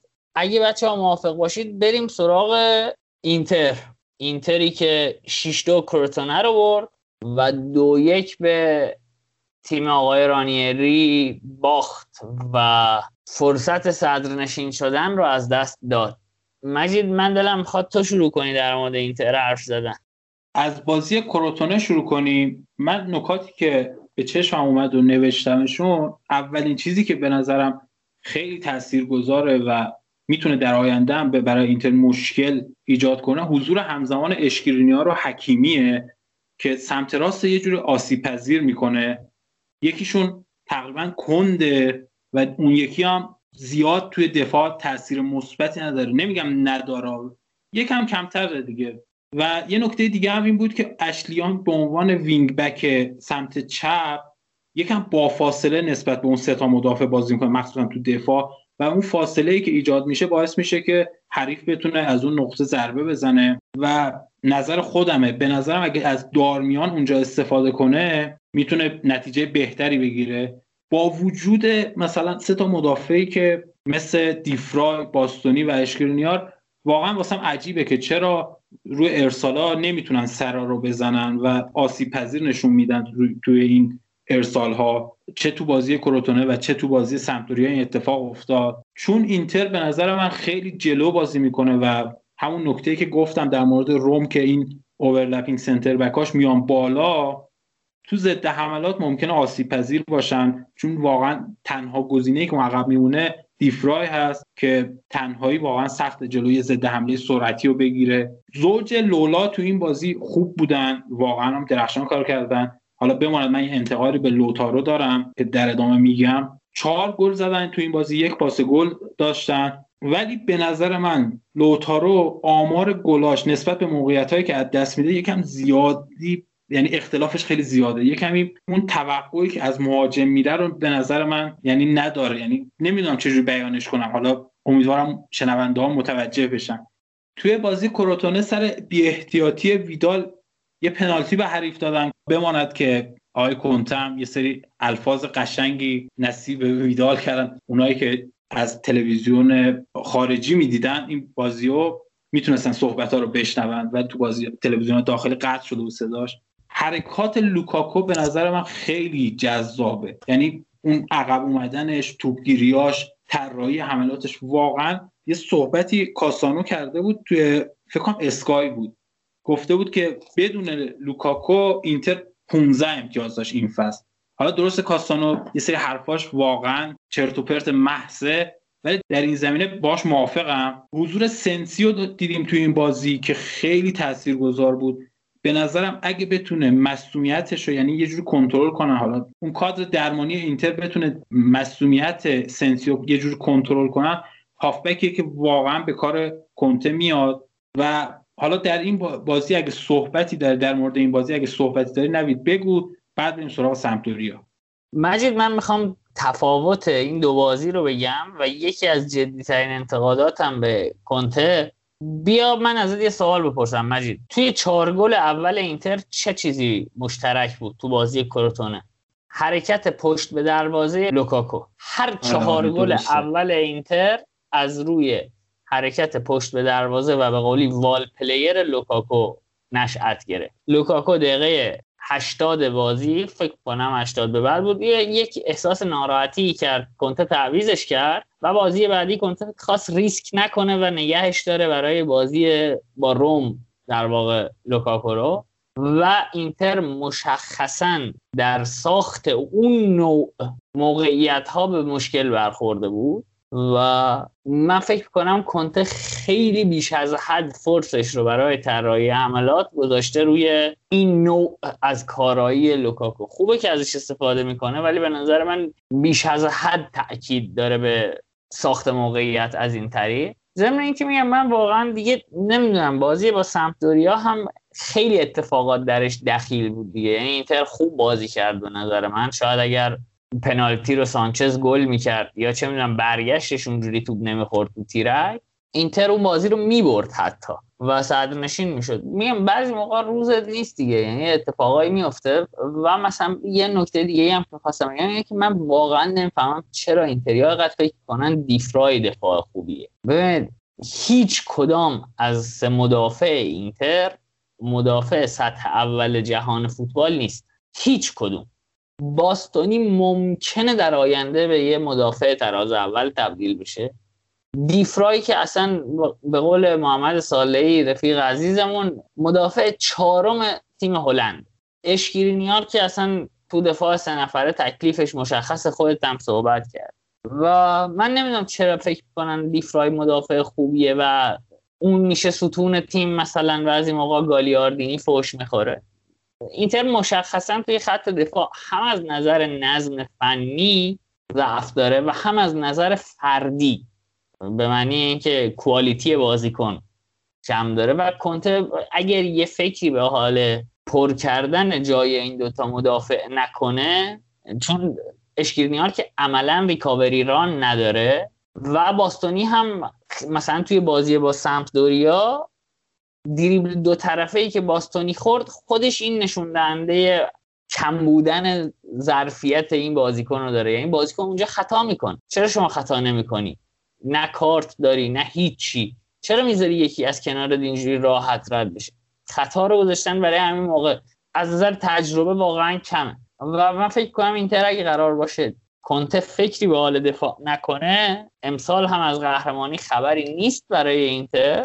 در مورد ویدال و هندانویچ توی بازی با کروتونه من یه بیت شعر میگم که خران با خریت عجین گشتهاند خران حاکم این زمین گشتن یعنی واقعا ویدال و هندانویچ از دو تا خر آورده و کیفیتشون برای اینتر پایین تر یعنی هیچ صحبت دیگه ندارم. انشالله که موفق باشید. در خدمتم. ببین نوید تو بازی سمتوریا همونطور که گفتیم یه جوره بدشانس بود اینتر. در کنار این بدشانسی آودرو همونطور که تو بازی روم هم اشاره کردیم خیلی عملکرد خوبی داشت. 6 تا سیو داشت یه پنالتی گرفت و یه جورایی تیمش رو برنده کرد. همونطور که گفتیم که رانیری هم جلوی تیمایی که هجومی بازی می‌کنن بلده چجوری بازی رو ببنده. یه نکته دیگه هم این بود که بازیکنهای سابق اینتر تو این بازی یه انگیزه بالایی داشتن که بیان یه مثلا خودنمایی کنن. مخصوصا کاندروا که می‌خواست خودش رو کامل نشون بده که بگی که آقا من اشتباهی فروختی حالا خودت با این قضیه که من می‌خوام بگم احتمالا موافق نیستی ولی سانچز با اینکه پنالتی رو از دست داد ولی واقعا بازی خوبی کرد به نظرم. مخصوصا حتی بعد از اون پنالتی بازی بهتر کرد. یعنی می‌خواست جبران کنه. ولی خب نشد دیگه. نمیشه اینا رو چی یعنی اون عنصر شانسی که گفتیم و نمیشه واقعا در نظر نگرفت. یه کمی هم شرایط جوی بازی بد بود. حالا اون پرنده ها که به کنار زمین ها خیلی افتضاح بود. و یه نکته دیگه هم که من تو چند بازی اخیر اینتر نگاه کردم بارلا به نظر من خسته است. نمیگم فرمش بده یا مثلا نمی‌تونه اون بازی خوبش رو بکنه. ولی قشنگ مشخصه که یکم از تواناییاش کمتر شده و شاید با یه استراحت توی بازی آسونتر برگرده. چون این خستگی ممکنه در ادامه تبدیل به مسئولیت بشه و اون موقع اینتره که ضربه می‌خوره. و همون قضیه که در مورد لاتارو گفتم فکر کنم تو این بازی هفت شوت زد که هیچ کدومش تو چارچوب نبود. حالا می‌خوای چک کن ولی به نظرم یه همچین چیزی بود آمار من نگاه کردم چون الان حضور ذهن دقیقا ندارم. و در مورد صحنه گلم که گفتی دیگه من اسمش رو نمیگم خریت که حالا تو با اون شعر گفتیم حالا در مورد باستونی نبود ولی به نظرم بی تجربگی باستونی بود. می‌تونست با خطا واقعا اون سر گل دوم مانعش بشه و خب نتونست من به نظر بی تجربگیش بود و حالا نه تنها باستونی به نظرم بروزوویچ هم می‌تونست اونجا یه خطایی بکنه. سر شروع حرکت می‌تونست با یه خطا اصلا حرکت رو متوقف کنه اصلا نظر شکل بگیره. ولی خب نشد دیگه و واقعا اسم اینا هم می‌ذارم بد شانسی چون واقعا اینتر بد بازی نکرد. شانس باش یار نبود تو این بازی. مجید در مورد سانچز که من باید موافقم. کلا سانچز هم یکی از بهترین بازیکنان اینتر بوده توی ماههای اخیر. یعنی هر بازی که بازی کرده خوب بوده مفید بوده برای تیم. و خراب کردن پنالتی هم جزی از بازیه. حالا ما زمان مثلا بازی عصبانی میشیم شاید دو سه تا حرف نامربوط هم بزنیم. ولی خب پنالتی خراب کردن جزی از فوتبال پیش میاد. و سانچز به نظر من همین بازی هم خوب بازی کرد به قول تو و اصلا بد نبود. در مورد باستونی هم که من اصلا اسمشو نمی‌ذارم خریت میگم جوانی باستونی هنوز فرصت داره. اگر یک نفر فرصت داشته باشه تو اینتر اشتباه کنه یکی مثل باستونیه. در مورد ویدال من گفتم خریت که شما وقتی بازیکن سی یکی دو ساله می‌خری انتظار نداری اشتباه بازیکن 16 17 ساله رو بکنه دیگه. این پنالتی که ویدال داد پنالتی نبود که از یه بازیکن با تجربه ای که توی بایر مونیخ بازی کرده توی یوونتوس بازی کرده توی بارسلونا بازی کرده. این پنالتی رو مثلا چه می‌دونم آقای کفشگری باید می‌داد. شیس رضایی باید همچی پنالتی بده نه ویدالی که توی بزرگترین تیمای اروپا سابقه بازی داره. در مورد لاتارا هم که ببین من کلا بازی کردن لوتارو و لوکاکو کنار هم رو اصلا نمی‌فهمم و دلیل افت کردن لاتارا هم بنده خدا به همین دلیله که لاتارا نوع مدرنه و بین لاتارا و لوکاکو یکیشون باید توی ترکیب باشه به نظر من. لاتارا داره پست 11 بازی می‌کنه. حالا ممکنه یه بازی بگیره مثل بازی با کروتونه و هتریک هم کنه. ولی خب بازی های بعدی وقتی بازیکن مدام در پست غیر تخصصیش قرار بگیره طبیعتا اون چیزی که بهش میگن conversion rate یعنی نرخ تبدیلش هم میاد پایین. برای که نوع مدرن در یک زوایایی با دروازه قرار می‌گیره که می‌تونه گل بزنه برای گل کردن آن زوایا پرورش پیدا می‌کنه. ولی وقتی پست 11 بهش میدی موقعیت های متفاوتی با آنچه که براش ساخته شده گیرش میاد. و به همین دلیل ممکنه که نرخ تبدیل شوت به گلش کم بشه. لوتارو خودش مقصر نیست جانم. در کنار لوکاکو که حالا به عنوان یکی از موثرترین بازیکناتونه چه سبک بازی کنی باید بازی کنه اگر مثلا لوتارو نباید باشه؟ حالا من اگر بگم اینجا بچه ها ناراحت میشن ممکنه بعضی ها هم مسخره کنن. من یکی از عزیزانی که به نظرم می‌رسه خوبه کنار لوکاکو بازی کنه رو خودتونم می‌دونید آنتونیو مارسیال عزیز. الان احتمالا هوادارای اینتر هم به خاطر عملکرد مارسیال توی یونایتد ما رو به فحش و فضیحت می‌کشن ولی به نظر من بازیکنی با مشخصات مارسیال. یا همین الکسیس سانچز خودمون یا حتی پریشیچ هم به نظر من بازی کنه توجیه تئوریکش بیشتر اینه که لوتارو کنار لوکاکو بازی کنه. حالا من پس نقل انتقالات داشتم گزینه‌هایی که مطرح شده بوده نگاه می‌کردم. یکیش اوبامیانگ بود و یکیش هم ماتیوس کونیا از هرتا که به نظرم جفتشون از لوتارو بهتر جواب میدن تو این سیستم. آره مجید جفتشون بهتر از لوتارو جواب میدن تو این سیستم. ولی اینتر اگر بازی کن اگر لوتارو رو نفروشه نمی‌تونه مهاجمی به خوبی اوبامیانگ رو بخره. پول نداره. ضمن اینکه در مورد اینکه اینتر یه مهاجم هم داره روی نیمکتش پینامونتی که اونم یه نوع خیلی کلاسیکه.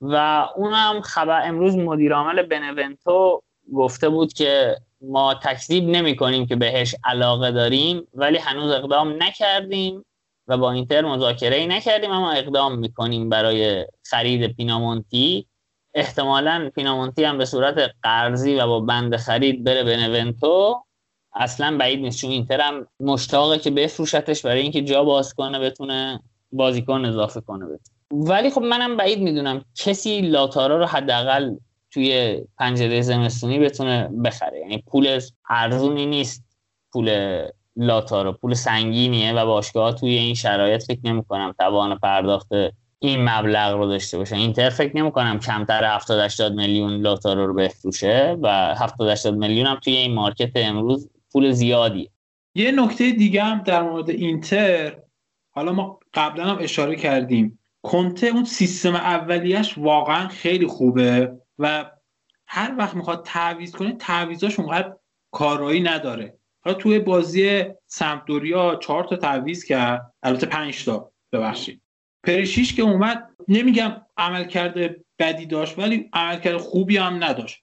لوکاکو کلا تو فرم بازی نبود یعنی درسته اومد یه خاصی کارهایی بکنه ولی مشخصا نشون داد که هنوز اون آمادگی که لازمه رو نداره و شاید واقعا حق بدم به کنته که بهش بازی نداد. ویدال هم بد بود. دیامروزی هم که اصلا اومد نرسیده به زمین مصدوم شده رفت بیرون. و اما اریکسن راستش اریکسن نمی‌دونم چجوری بیانش کنم. داشت برای خودش بازی می‌کرد انگار. مجید آره مجید خیلی ها به سر بازی ندادن راجا ناینگولان و اریکسن به کنته توپیدن. من اصلا از رویکرد کنته رویکرد اخلاقی و رفتاری کنته در قبال اریکسن و اریکسن دفاع نمی کنم در قبال ناینگولان کاملا دفاع می کنم خب که ناینگولان یک بازیکن بی مسئولیت بی اخلاق بی همه چیزه و هر کاری کنته باش کرده درسته خب. اما کنته در ای که به اریکسن بازی نمی‌داد اوکی شما مد نظرت نیست بازیش نده. خب یک سری بازی ها می‌تونست کنته مثلا دقیقه 93 اریکسن رو نیاره داخل. یعنی شما اوکی نمی‌خوای بازیش بدی می‌تونی بازیکن تیم به عنوان سرمایه تیم الان تو تیمه می‌تونی به عنوان مترسک به عنوان نخودی بازیش ندی. ببین نهایتا این که کنته بهش میگه پشو برو تو زمین دقیقه 92 وظیفه اریکسنه که بیاد توی او دو دقیقه عین سگ بدوه برای باشگاه. خب؟ ولی میگم کنته می‌تونست این وضعیت رو بهتر مدیریت کنه. ولی خب اریکسن رو نمی‌خواست. خیلی هم به کنته می‌گفتن که این مثلا نمی‌دونم مشکل داره لج کرده نمی‌دونم. حالا تو ما که می‌گفتیم تو تاکتیک سیستم تاکتیکیش جایی نداره. ولی یه نکته ای که سامان زمانزاده خیلی خوب اشاره کرد این بود که آقا می‌گفت که همه به کنته میگن که تو منعطف نیستی و نمی‌تونی از اریکسن بازی بگیری. اریکسن خودش یکی از غیر منعطف ترین بازیکنهای دنیاست. به صورتی که اگر توی پست خودش 10 سانتی متر جابجاش کنی کارایی خودش رو از دست میده. و این رو توی تیم پوچتینو هم دیده بودیم ازش. مورینیو هم نتونست باش تا کنه به خاطر همین ویژگی. و فکر کنم که توی همین بازی آخرم نشون داد که دیگه هم خودش از اینتر بریده. همین که اصلا توضیح دیگه بیشتری احتیاج نداره به نظرم. عضوی از تیم نیست. وصله این این تیم نیست اریکسن دیگه. و اونم باید جمع کنه بره بنا. مجید حالا اگه فکر کنم صحبتی نیست در مورد اینتر بریم سراغ لاتزیو و یه صحبتی هم در مورد لاتزیو و آتالانتا کنیم این دوتا تیم تا اینکه در نهایت هم یه صحبتی در مورد آقای دیزربی عزیز کنیم و پرونده این اپیزود رو هم ببندیم. لاتزیو یک یک با جنوا و دو یک فیورنتینا رو برد مجید. چطور دیدی تیم آقای اینزاگی رو بعد از باخت مقابل میلان که باخت تلخی هم بود براشون. دقایق آخر بازی رو دادن بهشون. ولی خب اومدن یه مساوی با جنوا گرفتن و فیورنتینا رو هم برد.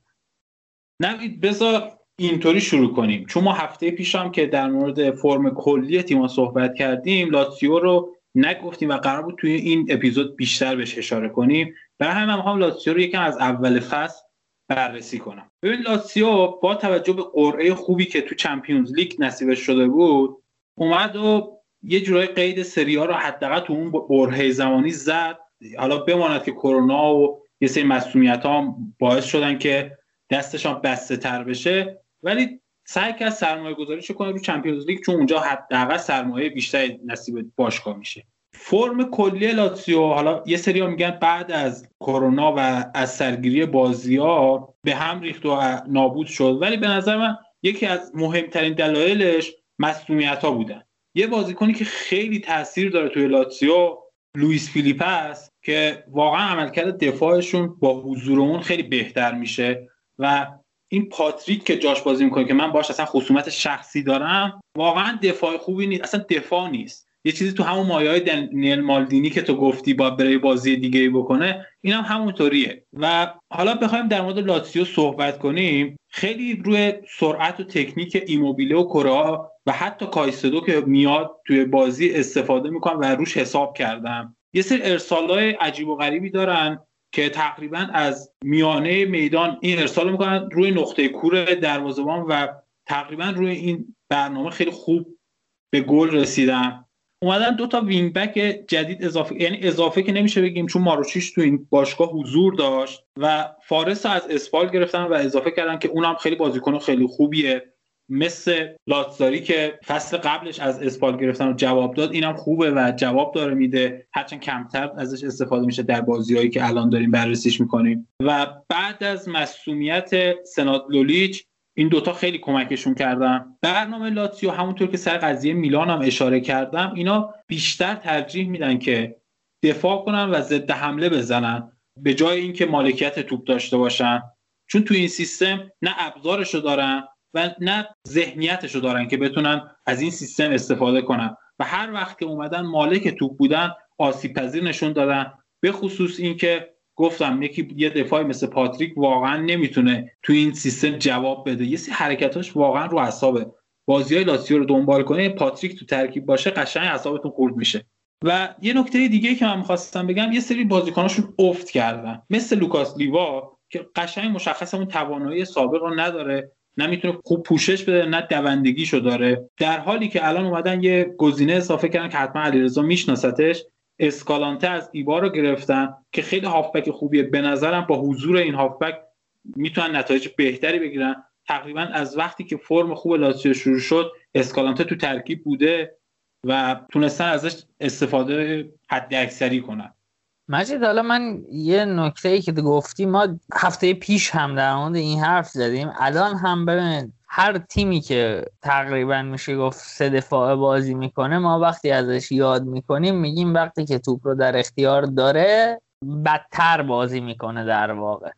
به جز مثلا چه می‌دونم رم و مثلا اینتر که از overlapping center back استفاده می‌کنن که اون هم مثلا bug اینتر رو می‌بینیم توی زمینه transition منفی توی دفاع بسیار آسیب پذیره و خب یه چیزی که اینجا باعث میشه که مثلا من به کنته و اینزاگی نسبت به فونسکا credit ندم یعنی فونسکا خوبه به نظرم و این دوتا یه ضعفی دارن اینه که اینها تأکید دارن که با تک محور یا رجیستا بازی کنه تیمشون. و خب نمی‌تونن هارمونی رجیستا و سه رو پیدا کنن. یعنی کنته که هنوز توی اینتر نتونسته هارمونی بروزوویچ و دفاعهاش رو پیدا کنه و از طرفی واقعا بازی کردن با دبل پیوت علا رقم این که شما فکر می‌کنید دو تا شیش داری و امنیت بیشتری بهت میده از لحاظ تاکتیکی double pivot رو توجیه کردن برای وظایف شخصی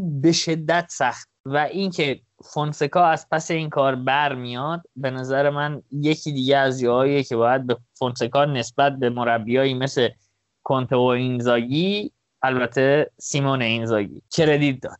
حالا بیایم این دوتا بازی اخیرشون رو بررسی کنیم.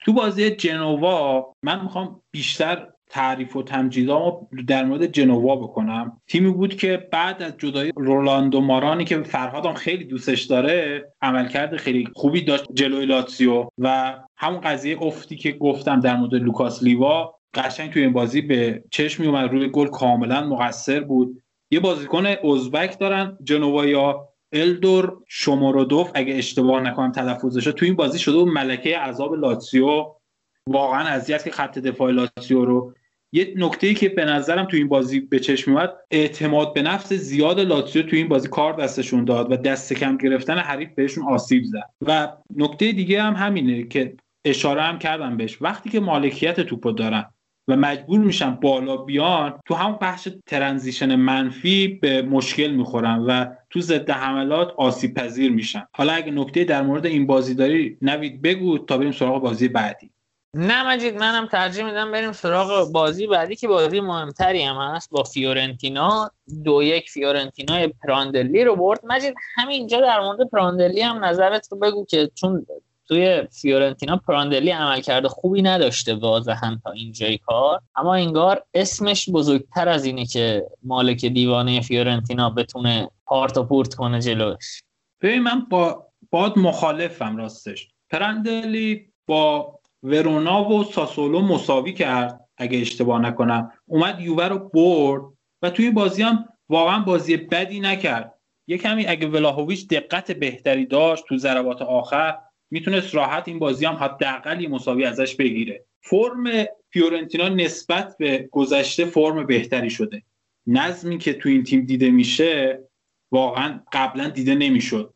تو این بازی هم یه اشتباه عجیب هم قضیه که گفتی که بازیکن جوون می‌خوان یه حرکت تکنیکی کنن که نمی‌دونم خودشون نشون بدن و تیما به فنا میدن. از کاستروویلی دیدیم همون دقایق ابتدایی که راحت می‌شد تو اون صحنه گل بزنن و خیلی سریع حرکت فکر کنم می‌خواست آکروباتیک پاس بده توپو خراب کردن.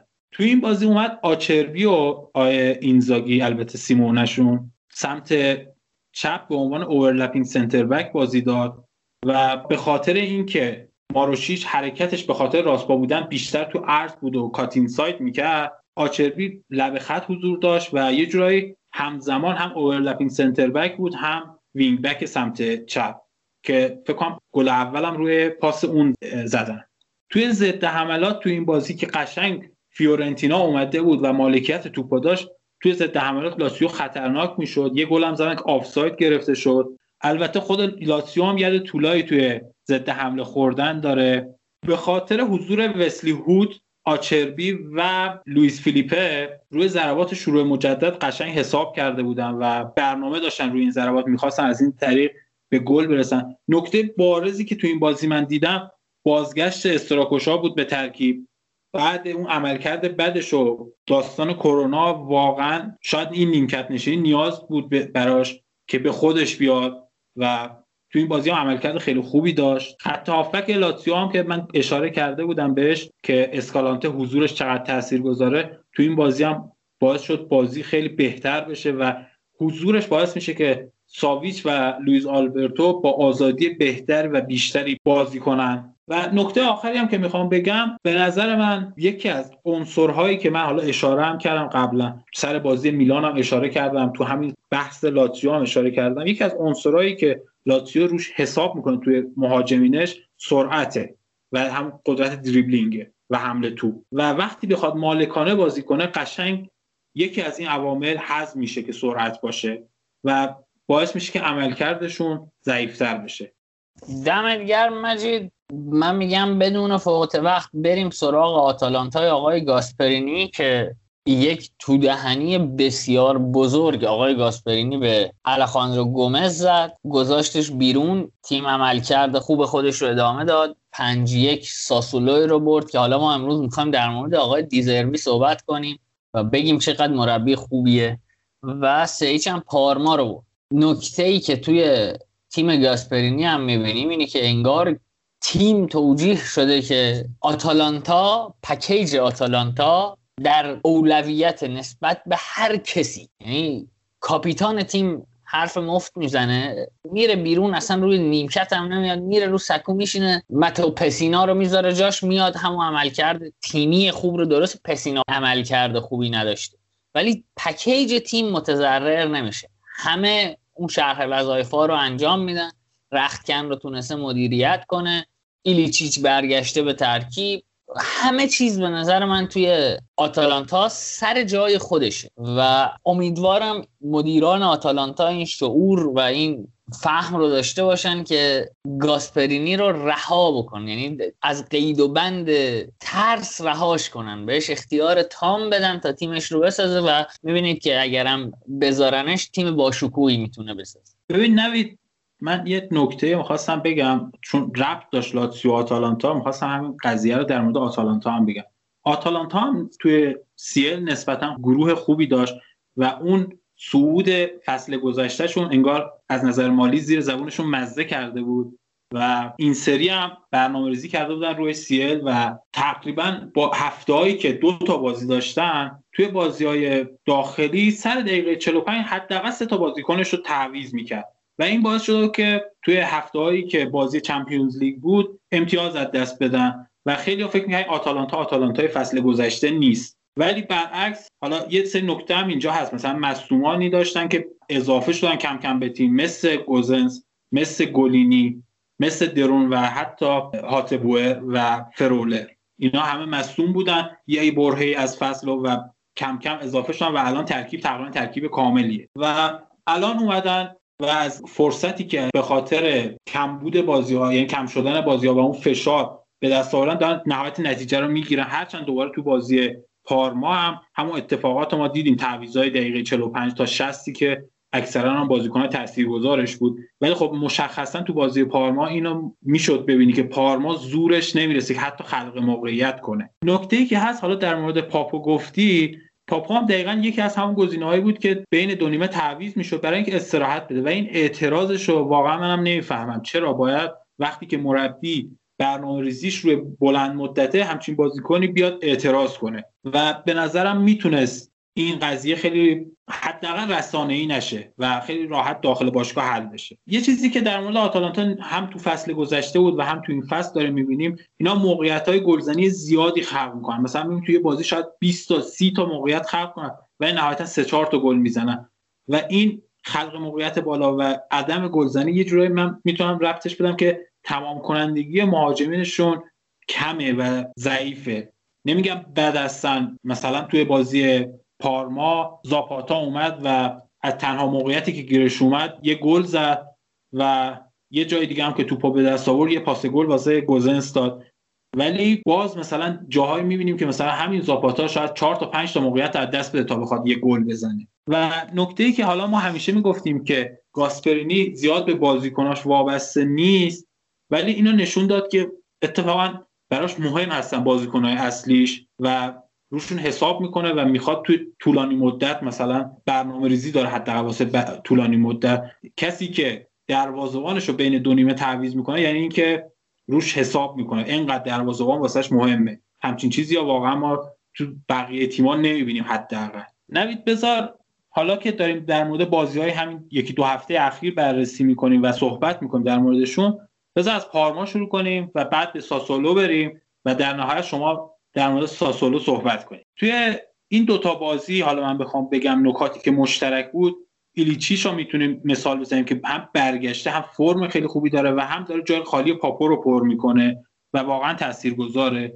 با اینکه خود ایلیچیش تو اون دعوا سمت پاپو بود ولی تیمو به اون خواسته درونی خودش ترجیح میده و الان داره خیلی خوب عمل می‌کنه. یه نکته دیگه که حالا ما در مورد دفاعشون صحبت می‌کردیم و نبود کالدارا رو همیشه می‌گفتیم که بحث ضربه سر و ریکاوری ران و ترانزیشن منفی خیلی کمک می‌کنه. کالدارا الان تو این بازی دیدیم برگشت و احتمالا در بازی های آینده می‌بینیم که fix بشه. نکته دیگه حضور double pivot فرولر و درون این دوتا بازیکن خیلی با هم هماهنگن و حضور هر دوشون قشنگ به, به کار میاد. نکته دیگه من می‌تونم در مورد گوزنس بگم که واقعا یه دیگه اصلا نمی‌تونم بگم این full back یا wing back سمت چپه این الان به عنوان مهاجم داره بازی می‌کنه. عملکردش فوق العاده است. یعنی واقعا توی بازی فکر کنم ساسولو بود یه شوت عجیب زد که اصلا حضورش تو اون منطقه رو نمیشه توصیف کنیم وقتی که پستش رو می‌دونیم اما بریم سر بازی ساسولو. همین پسینایی که تو اشاره کردی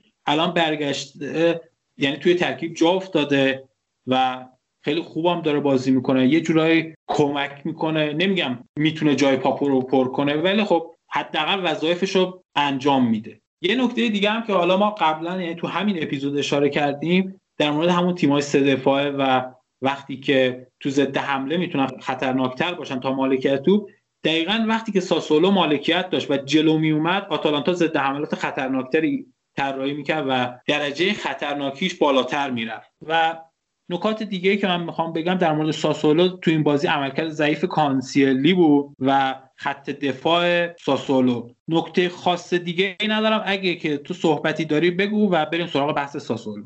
نمدی جان دمت گرم. آتالانتا هم مفصل صحبت کردی در مورد نکاتی که وجود داشت. میگم چون ما در مورد آتالانتا واقعا خیلی حرف زدیم قبلا. حالا درست اپیزود قبلی رها کردیم تیم های مثل آتالانتا و لادیورو ولی واقعیت اینه که الان در مورد آقای دیزربی هم که حرف می‌زنم میگم که چرا سعی می‌کنم مثلا من حداقل در مورد مثلا آتالانتا یه کمی دیگه هر اپیزود صحبت نکنیم و مثلا مجید اینجوری نکته نکته بگه و رد بشیم.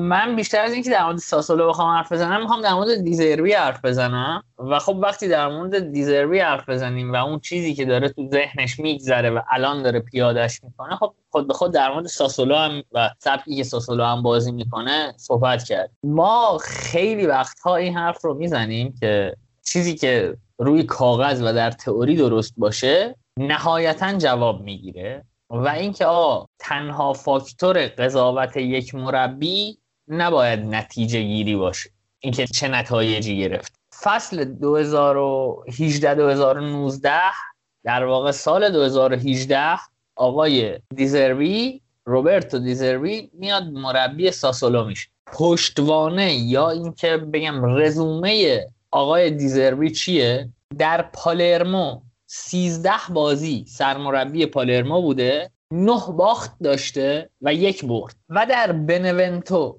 29 بازی سرمربی بوده و 20 باخت. یعنی از 29 بازی 20 باخت داشت. مدیرهای ساسولو میان اطمینان می‌کنن به آقای دیزربی به دلیل اینکه در تئوری مربی قوی بوده و همه توی ایتالیا می‌گفتن این آدمه سرش به تنش میارزه از نظر تئوری. سال 2018 ایشون از در واقع بنونتو اخراج میشه و بلا فاصله میاد ساسولو. حالا فصل 2017 18 قبل اینکه یعنی یک فصل قبل از اینکه دیزربی بیاد ساسولو.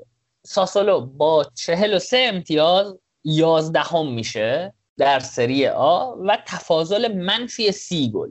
تفاضلش منفی سی بود و سال 2018 19 اولین فصل آقای دیزربیه.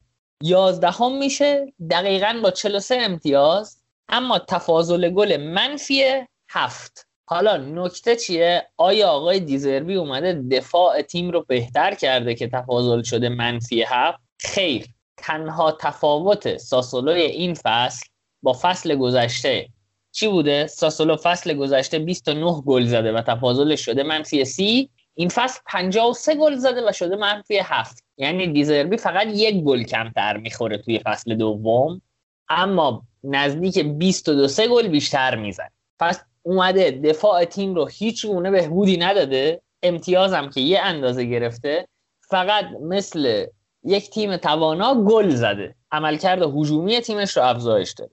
فصل دوم دیزربی 2019-2020 تیم هشتم میشه. با 51 امتیاز و تفاضل مثبت 6 باز آیا تعداد گل‌های خوردش کمتر میشه؟ خیر. چرا تفاضلش میشه مثبت 6 برای که به جای 53 تا گل 69 تا گل می‌زنه. یعنی این آدم توی سه فصلی که بوده از لحاظ دفاعی هیچ گونه بهبودی نتونسته توی ساسولو ایجاد کنه. و توی این فصل هم که 2021 فعلا پنجمه با 29 پا 29 امتیاز و 29 گل زده. از 16 هفته توی قسمت های قبل ما در مورد روی کرد مربی ها حرف زدیم. یعنی خودم حرف زدم که گفتم آقا ما در مورد هر مربی که می‌خوایم حرف بزنیم اول باید یه چیزی رو در نظر بگیریم که آقا این مربی ها دو دسته بعضی از مربی ها هستن یک استراتژی در ذهن دارن و سعی می‌کنن اون رو پیاده کنن برای همون مهره می‌گیرن و یا اگر مهره هم نمی‌تونن بخرن مهره هاشون رو تربیت می‌کنن برای بازی کردن برای پیاده کردن اون استراتژی. و یه سری مربی ها هم نسبت به مهره هاشون انعطاف دارن و نسبت به توانایی مهره هاشون تاکتیک میچینن یا برنامه میچینن. دیزربی به صورت مشخص جز مربی استراتژی محور و خوش و توی تمام این سالها یک استراتژی و یک پلن واحد رو دنبال کرده و هر بازیکنی هم که داشته سعی کرده توی همون قالب جا کنه و توی همون پلنش ازشون استفاده کنه. حالا فوتبال دیزربی کلا یه سری معلفه ها داره که مثلا بازی مالکانه یکیه بازی سازی از خط دفاع یکیه پاس های کوتاه و تأکید بر پروگرس بر اساس حمل یا پاس طولی کوتاه یکی دیگه از فاکتورهای این بازی تیم دیزربیه حفظ توپ توی زمین حریف و یک مسئله ای که مهمترین ویژگی دیزربیه ویژگی تیم های دیزربیه شناخت نقطه ضعف حریف و اوورکراودد کردن اون زون که حریف درش ضعف داره به صورت افراطی. حالا تا اینجا گفتیم معلفه های فوتبال دیزربی رو به صورت تیتروار گفتیم. تا اینجا رو بذارید کنار. بیایم بریم یه سری بزنیم به یکی از حرفهایی که الگری می‌زنه. تا الان یه جایی رو شروع کردیم از یه جایی شروع کردیم در مورد دیزربی حرف زدن. تا یه جایی رسوندیمش که معلفه های فوتبالش بود. حالا بیاید بریم یه مسیر دیگر رو شروع کنیم با هم. آقا الگری یه حرف درست می‌زنه تو زندگیش. اگر مجید با ما مخالفت نکنه بالاخره الگری یه حرف درست زده تو زندگی. میگه ما هر کاری که بکنیم در زمین فوتبال eventually we should come to center. در نهایت ما باید به مرکز زمین بیایم به سمت به وسط زمین بیایم تا بتونیم گل بزنیم. هر خاکی که تو سرمون کنیم باید بیایم وسط تا بتونیم گل بزنیم. و خب دیزربی یکی از پیروان جدی این حرفه با یه شرایط خاص. ایشون حرف خودشه. میگه عرض زمین فقط برای فاز build up فاز یک و دو build up. و به center یا مرکز اومدن اساسا از طریق سانتر یک option معقول برای من نیست. برای که شانس قطع توپ این نوع توپ رو به مرکز آوردن زیاد. و سانتر هم نمی‌کنه. خیلی هم سانتر نمی‌کنه. از نظر تعداد سانترها هم تیم الان ساسولو توی این فصل با 8 تا 31 صدم سانتر در هر بازی به صورت میانگین تیم 19 همه سری آ هست. این دیتا هم نشون میده که ایشون چقدر سر این مسئله تاکید داره. و خب میگه که من به مرکز اومدنم باید از طریق کیپاس اوریب یا طولی باشه. مگر در شرایط خاص سانس کنیم که دیگه نمی‌تونیم برگردیم و توپ رو مثلا اونجوری که دلمون می‌خوایم انتقال بدیم به نقطه که باید به حریف آسیب بزنیم. حالا این چیزهایی که تا اینجا گفتیم یه مثلا من چجوری قضاوت می‌کنم؟ که آقای دیزربی میل نداره سانتر کنه. من این رو یه چیزی از جنس این اعتقاد بیلسا می‌دونم که میگه ما نباید زمین رو از پیش وسط زمین مرکز زمین رو از پیش شلوغ کنیم. چون ما وسط زمین فضا می‌خوایم. اگر ما شلوغش کنیم اونا هم میان شلوغش می‌کنن و فضا پیدا نمی‌کنیم سخت داره این یه چیزی از جنس جهانبینیه. یعنی یه جهانبینیه که تو برای اینکه بتونی به اون جهانبینی جامعه عمل بپوشونی یه سری برنامه ها میچینی. و خب اون جهانبینی آقای چی میگه؟ من سانتر نمی‌خوام بکنم. و رسوندن به مرکز از طریق سانتر رو قبول ندارم. تا اینجاش ما نمی‌تونیم خیلی قضاوتی کنیم چون فوتبال مثلا مثل فلسفه نیست. فوتبال می‌تونیم experimental در موردش قضاوت کنیم یعنی می‌تونه نتیجه به ما بده. و خب اگه برنامه مناسبی طراحی کنه که بتونه موفق باشه از طریق سانتر نکردن ما فکر کنم باید به جهانبینیش هم credit بدیم. حالا آقای دیزربی چیکار می‌کنه؟ یعنی کل پکیجش برای اینکه توپ رو برسونه به مرکز و گل بزنه در فازی که مالک توپه چیه؟ شروع می‌کنیم از اونجایی که گفتیم حالا میریم دقیقا همون جایی که گفتیم ساختارگراست. از ساختار شروع می‌کنم میگم که چجوریه. ایشون یک آدم بسیار دوگمه که بجز 4 2 3 که خودش هیچ چیزی رو تجربه نمی‌کنه. از معدود مربی های ایتالیایی هم هست که 4 2 3 1 بازی می‌کنه. این کمتر ایتالیایی پیدا می‌کنید که علاقه داشته باشه با دبل پیوت بازی کنه. معمولا دوست دارن با رجیستا بازی کنن. اما در همین چارچوب انعطاف خاص خودش رو هم نشون میده. و دو مؤلفه داره فوتبال این آقا فوتبال تیم های دیزربی که از پالرمو و بنونتو گرفته تا همین ساسولو توش وجود داره. یکی support fullback ه یکی از fullback هاش حتما support fullback ه و inverted winger. ایشون هیچ وقت از وینگر کلاسیک استفاده نمی‌کنه. یعنی براردی و بوگا در سمتی بازی می‌کنن که بتونن cut inside چون به سانتر اعتقادی نداره یکی دیگه از مؤلفه هایی که گفتیم ایشون فوتبالش داره اینه که اعتقاد به پاس کوتاه و حفظ مالکیت تو زمین حریف داره که خب سومین تیم از نظر دقت پاس توی سری آ. و خب حالا یه چیزی من بگم. برای اینکه شما بتونی به یک جایی برسی به یک position ی برسی که بتونی با کیپاس اوریب یا طولی توپ رو در مرکز دروازه حریف قرار بدی یعنی در موقعیت قرار بدی که بتونی شوت بزنی یا خطر ایجاد کنی و سانت رو کلا حذف کنی این یه پکیج عجیب غریبی از بیلداپ توی تیمای دیزربی دیده میشه مخصوصا ساسولو.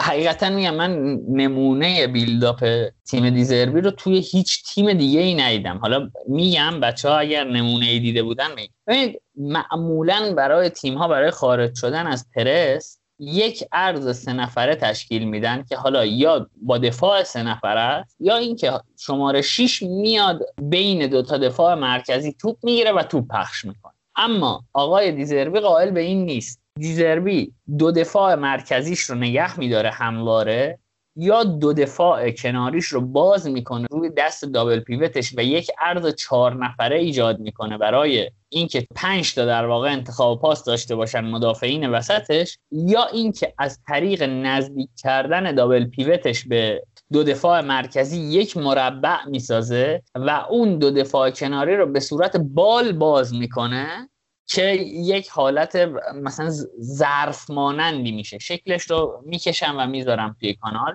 که هر بازیکن سه انتخاب پاس نزدیک به خود داره. و من حقیقتا کمتر دیدم تو ایتالیا که اصلا ندیدم این شیوه بیلداپ رو و توی کشورهای دیگه هم کمتر دیدم. حالا اگر بچه شما دیدید کسی این سبک رو که به من بگید ممنون میشم. اگرم ندیدید که من ادامه بدم. و حالا توجیه دیزربی برای این حرف چیه؟ میگه که من دلم می‌خواد پرس کنن تیم من رو. به چه دلیل؟ به دلیل اینکه من یک gap ی ایجاد می‌کنم خودخواسته بین شماره دهم و double pivot م و از طریق عرض چهار نفره به تیم حریف این پیام رو میدم که شما برای پرس کردن من باید با یک line چهار نفره پرس بیاد. یعنی اگر line اول پرس چهار نفر نباشه نمی‌تونی توپ منو بگیری. و با شماره ده هم دفاع تیم حریف رو نگه میدارم و از gap ایجاد شده بین line اول پرس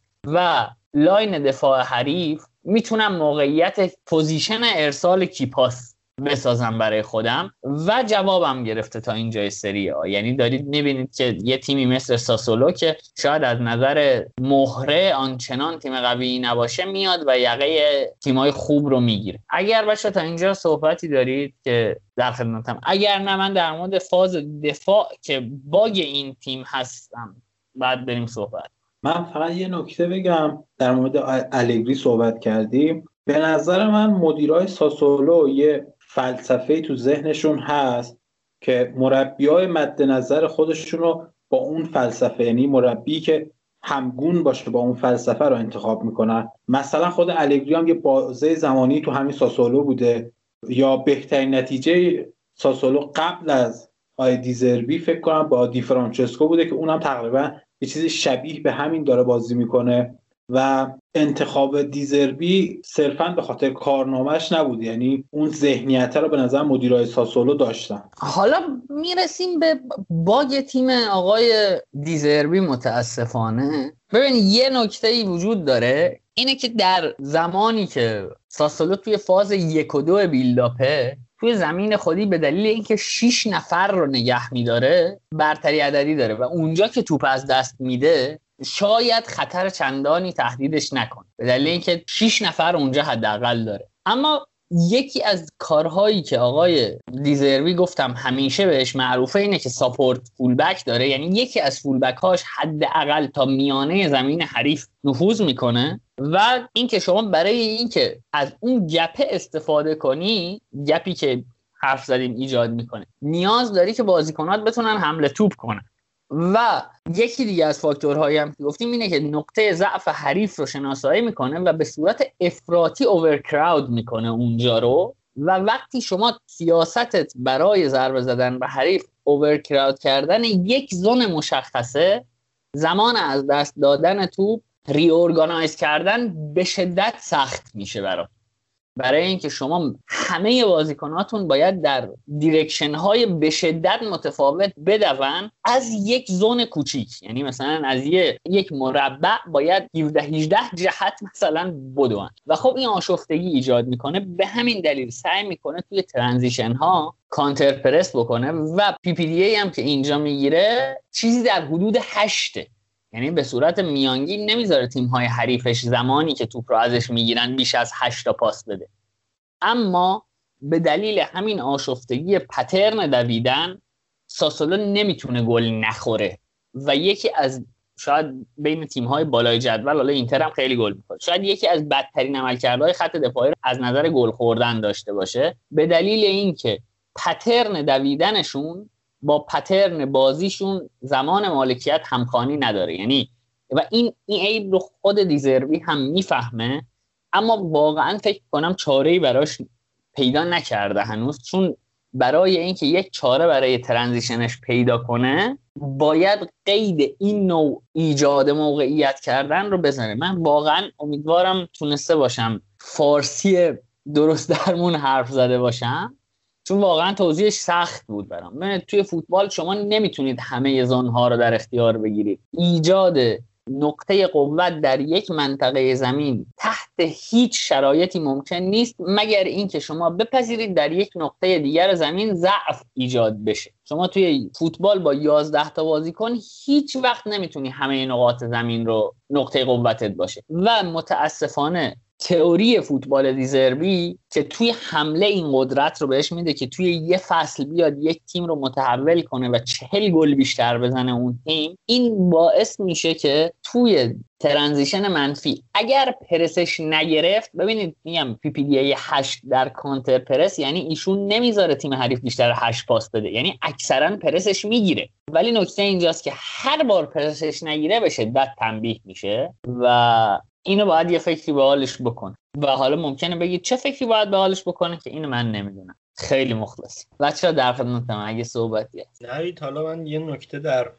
راستای حرفات بگم. این فصل XG که روی دروازه ساسولو ایجاد شده از آخر ساسولو رو پنجم کرده. یعنی یکی از بدترین خط دفاع رو داشته و خب مثلا نگاه می‌کنی بین اون هشتا مدعی به نوعی که واسه سهمیه تو سریا میجنگن ساسولو بدترین وضعیت رو داره. یعنی اختلافش بسیار با تیمای دیگه زیاده توی موقعیت دادن و دلیلش رو هم گفتید حالا ما یه live توی اینستاگرام داشتیم و اون live رو حالا به صورت اپیزود هم اینجا بعدا منتشر می‌کنیم. ما قبلا اینجا در مورد PPDA حرف زدیم و اونجا من گفتم که PPDA کم نشان دهنده کیفیت خط دفاعی یک تیم نیست و نمونهش ساسولوه. با PPDA 8 که یک PPDA خیلی خوب محسوب میشه گل زیاد می‌خوره. چرا؟ برای اینکه آقا توی 80 درصد مواقع پرسش می‌گیره مثلا تو اون 20 درصده که نمی‌گیره همیشه سخت تنبیه میشه. ولی شما ممکنه PPDA 20 باشه اما اجازه خلق موقعیت یا ایکس بالا به حریفت ندید و گفتیم که به دلیل اینه که pattern دوندگی برای rebuild بعد reorganize پس از پرس نگرفتشون چقدر واقعا بده ای زبان ما و زبان من. آره این pattern همگون نیست و امیدوارم که فحش ندید فقط دیگه بابت این کلماتی که ما به کار بردیم. بچه اگه صحبتی دارید در خدمتم اگرم نه که عابد مثل اینکه می‌خواد صحبت کنه. عابد جان در خدمت. نه همین صحبتی که کردی پیروش که گفتی اگر پرسشون نگیره به شدت تنبیه میشن. فکر کنم اصلا کلا درباره همه تیمایی که به این شکل پرس می‌کنن. نمونهش هم حالا بگیم لایپسیش لیورپول از لیدز ایبار اسپانیا و مشخصا ساسولو که الان داریم دربارهش صحبت می‌کنیم. این اتفاق برای همشون داره میفته یعنی یک فوتبال با ریسک نسبتا بالا که نسبت به شناخت به ضعف‌های خودی فکر می‌کنم این بهترین راهکار باشه که ما می‌شناسیم ضعف‌های خودمون رو. پس بهترین کار اینه که حریف توپ کمتری داشته باشه که بخواد از اون ضعف‌ها استفاده بکنه. و مشخصا اگر این پرسته نگیره تو به شدت تنبیه میشی. میشه مثل بازی لایپزیگ جلوی پاریس سن توی توی نیمه نهایی اگه اشتباه نکنم پارسال بود. یا لیدز که داریم به وضوح می‌بینیم با اینکه PPDA فوق العاده بالایی دارن ولی چقدر خط دفاعی افتضاحی دارن و چجوری گل می‌خورن. حالا به نظر تو حالا ما خیلی هم داریم روی این قضیه خیلی تحقیق می‌کنیم می‌خونیم مطالعه می‌کنیم. به نظر تو برای اینکه این درصد رو بیاری پایین آیا میشه گفتش که تیمایی که خط دفاعی نسبتا ضعیفتری دارن نباید این ریسک رو بپذیرن؟ یا اگر یه تیمی مثلا لیدز با خط دفاعی خیلی ضعیف یا حالا ساسولو بخواد این ریسک رو بپذیره و بیاد جلوتر به نظر تو چطور می‌تونه این تعداد موقعیت هایی که به حریف میده؟ الان علیرضا گفتش که توی ایکس جای دریافتی جز پنج تیمه. چطور میشه این درصد رو آورد پایین؟ به نظر تو راهکار چیه؟ آقا یکم بحث ساسولو با بحث بقیه تیما فرق می‌کنه. یکی از دلیل گفتم چند دقیقه پیش یکی از دلایلی که ساسولو توی این زمینه بد عمل می‌کنه شکل حمله کردن ساسولوه و دقیقا لحظه که توپ رو از دست میده.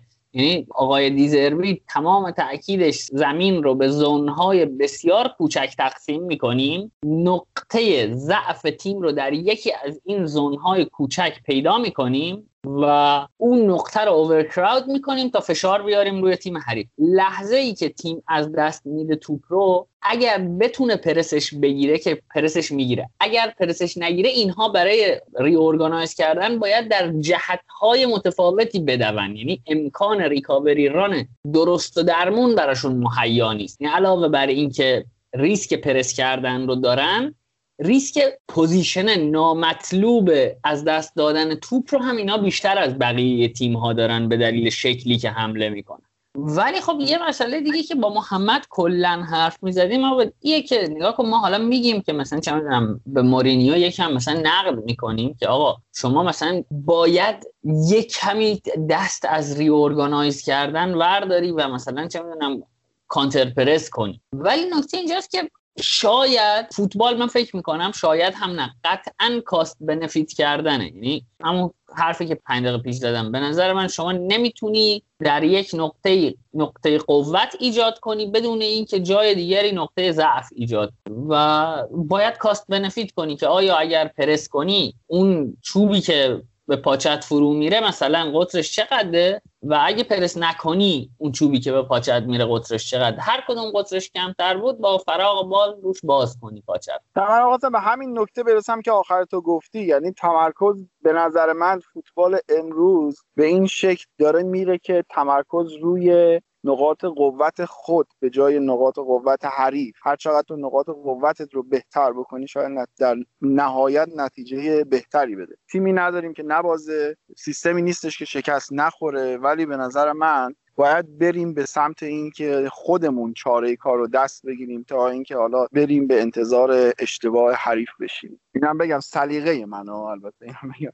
آره آخه مسئله اینه که دقیقا یه جایی واقعا من این مسئله رو مثل چی می‌دونم؟ مثل بحث کردن بر سر اثبات وجود خدا میدون ببین شما نمی‌تونی اثبات کنی نمی‌تونی رد کنی خب؟ مسئله اینجاست که شما باید یه جایی بر اساس دیتاهایی که داری تصمیم بگیری که من می‌خوام در ساحت ایمان زندگی کنم یا در ساحت برهان. اگر تصمیم می‌گیری در ساعت ایمان زندگی کنی از اونجا انتخابات جدا میشه. اگر هم تصمیم می‌گیری در ساعت برهان و عقل و منطق تصمیم بگیری و زندگی کنی انتخابات شکل دیگری میشه. و واقعیتش اینه که ببین مثلا چه می‌دونم من تصمیم می‌گیرم کلا ساحت ایمان برام اهمیتی نداشته باشه خب؟ ولی بعضی موقع میگم این تشبیه کاملا. ولی بعضی موقع به آرامش اون کسهایی که ایمانی زندگی می‌کنن بیشتر قبطه می‌خورم. و شما هم اینجوریه که وقتی مثلا کنشگرا باشی درسته که سرنوشت دست خودته. ولی برای برطرف کردن یه باگ فلسفت باید سالها ببازی. باید سالها ببازی تا بتونی کوچکترین نقص فلسفت رو برطرف در صورتی که فلسفه واکنشگرا یه راه حل دم دستی ممکنه به تو بده برای اینکه حیثیتت نره. ولی بیلسا داره رو حیثیت خودش قمار می‌کنه. میاد از منچستر 6 تا می‌خوره. درستی که مثلا چه می‌دونم میاد از تومبیلا رو 3 تا می‌زنه وست بروم رو می‌زنه 4 5 تا. ولی مثلا توی یه جایی مثل بازی با منچستر حیثیتش رو می‌ذاره وسط که 4 تا مثلا بچه‌ای دستور بیان بگن اینم مثلا بیلساس مثلا چه می‌دونم. داستان اینه. خیلی عالی دمت گرم. من که واقعا کیف کردم استفاده کردم از حرفات. منم همین اینجا ازتون خداحافظی می‌کنم و مرسی که ما رو راه دادید. دمتون گرم. ما از ما خدا عزیزی آقا مخلصیم. بچه ها ما هم دیگه فکر کنم باید رفع زحمت کنیم و دیگه صحبتی نداریم. اگر نکته آخری دارید بفرمایید. اگر هم نه که خداحافظی کنید بچه ها. علی رضا جان در خدمت. خیلی ممنون که به این اپیزود گوش کردید. امیدوارم اطلاعات خوبی در اختیارتون گذاشته باشیم و همین دیگه. ممنون. منم خداحافظی می‌کنم با همه شنوندگان. یه معذرت خواهی بکنم. یه بخشی از صحبت ها سکسکم گرفته بود و مجبور می‌شدم هی مکس کنم حرفامو بگم. امیدوارم نوید توی ادیت اینا رو حذف کنه. همین. و اگه کمیوکاستیان بود معذرت بازم. بچه ها دم همتون گرم. دم شنونده هم گرم که تا اینجا شنیدن. اپیزود تقریبا میشه گفت طولانی شد. برای حسن ختام این برنامه اول اپیزود علیرضا گفت که اپیزود رو تقدیم می‌کنیم به کی و به چه کسانی. امیدوارم که خوشتون اومده باشه از این اپیزود. امیدوارم که توی این زمانه بتونید شاد باشید و امیدوارم که هیچ وقت هیچ کدوممون هیچ جنایتی رو از یاد نبرید. خیلی مخلصم بریم برای حسن ختام. به آهنگ عکس شد از مهدی یرایی گوش مواظب خودتون باشید.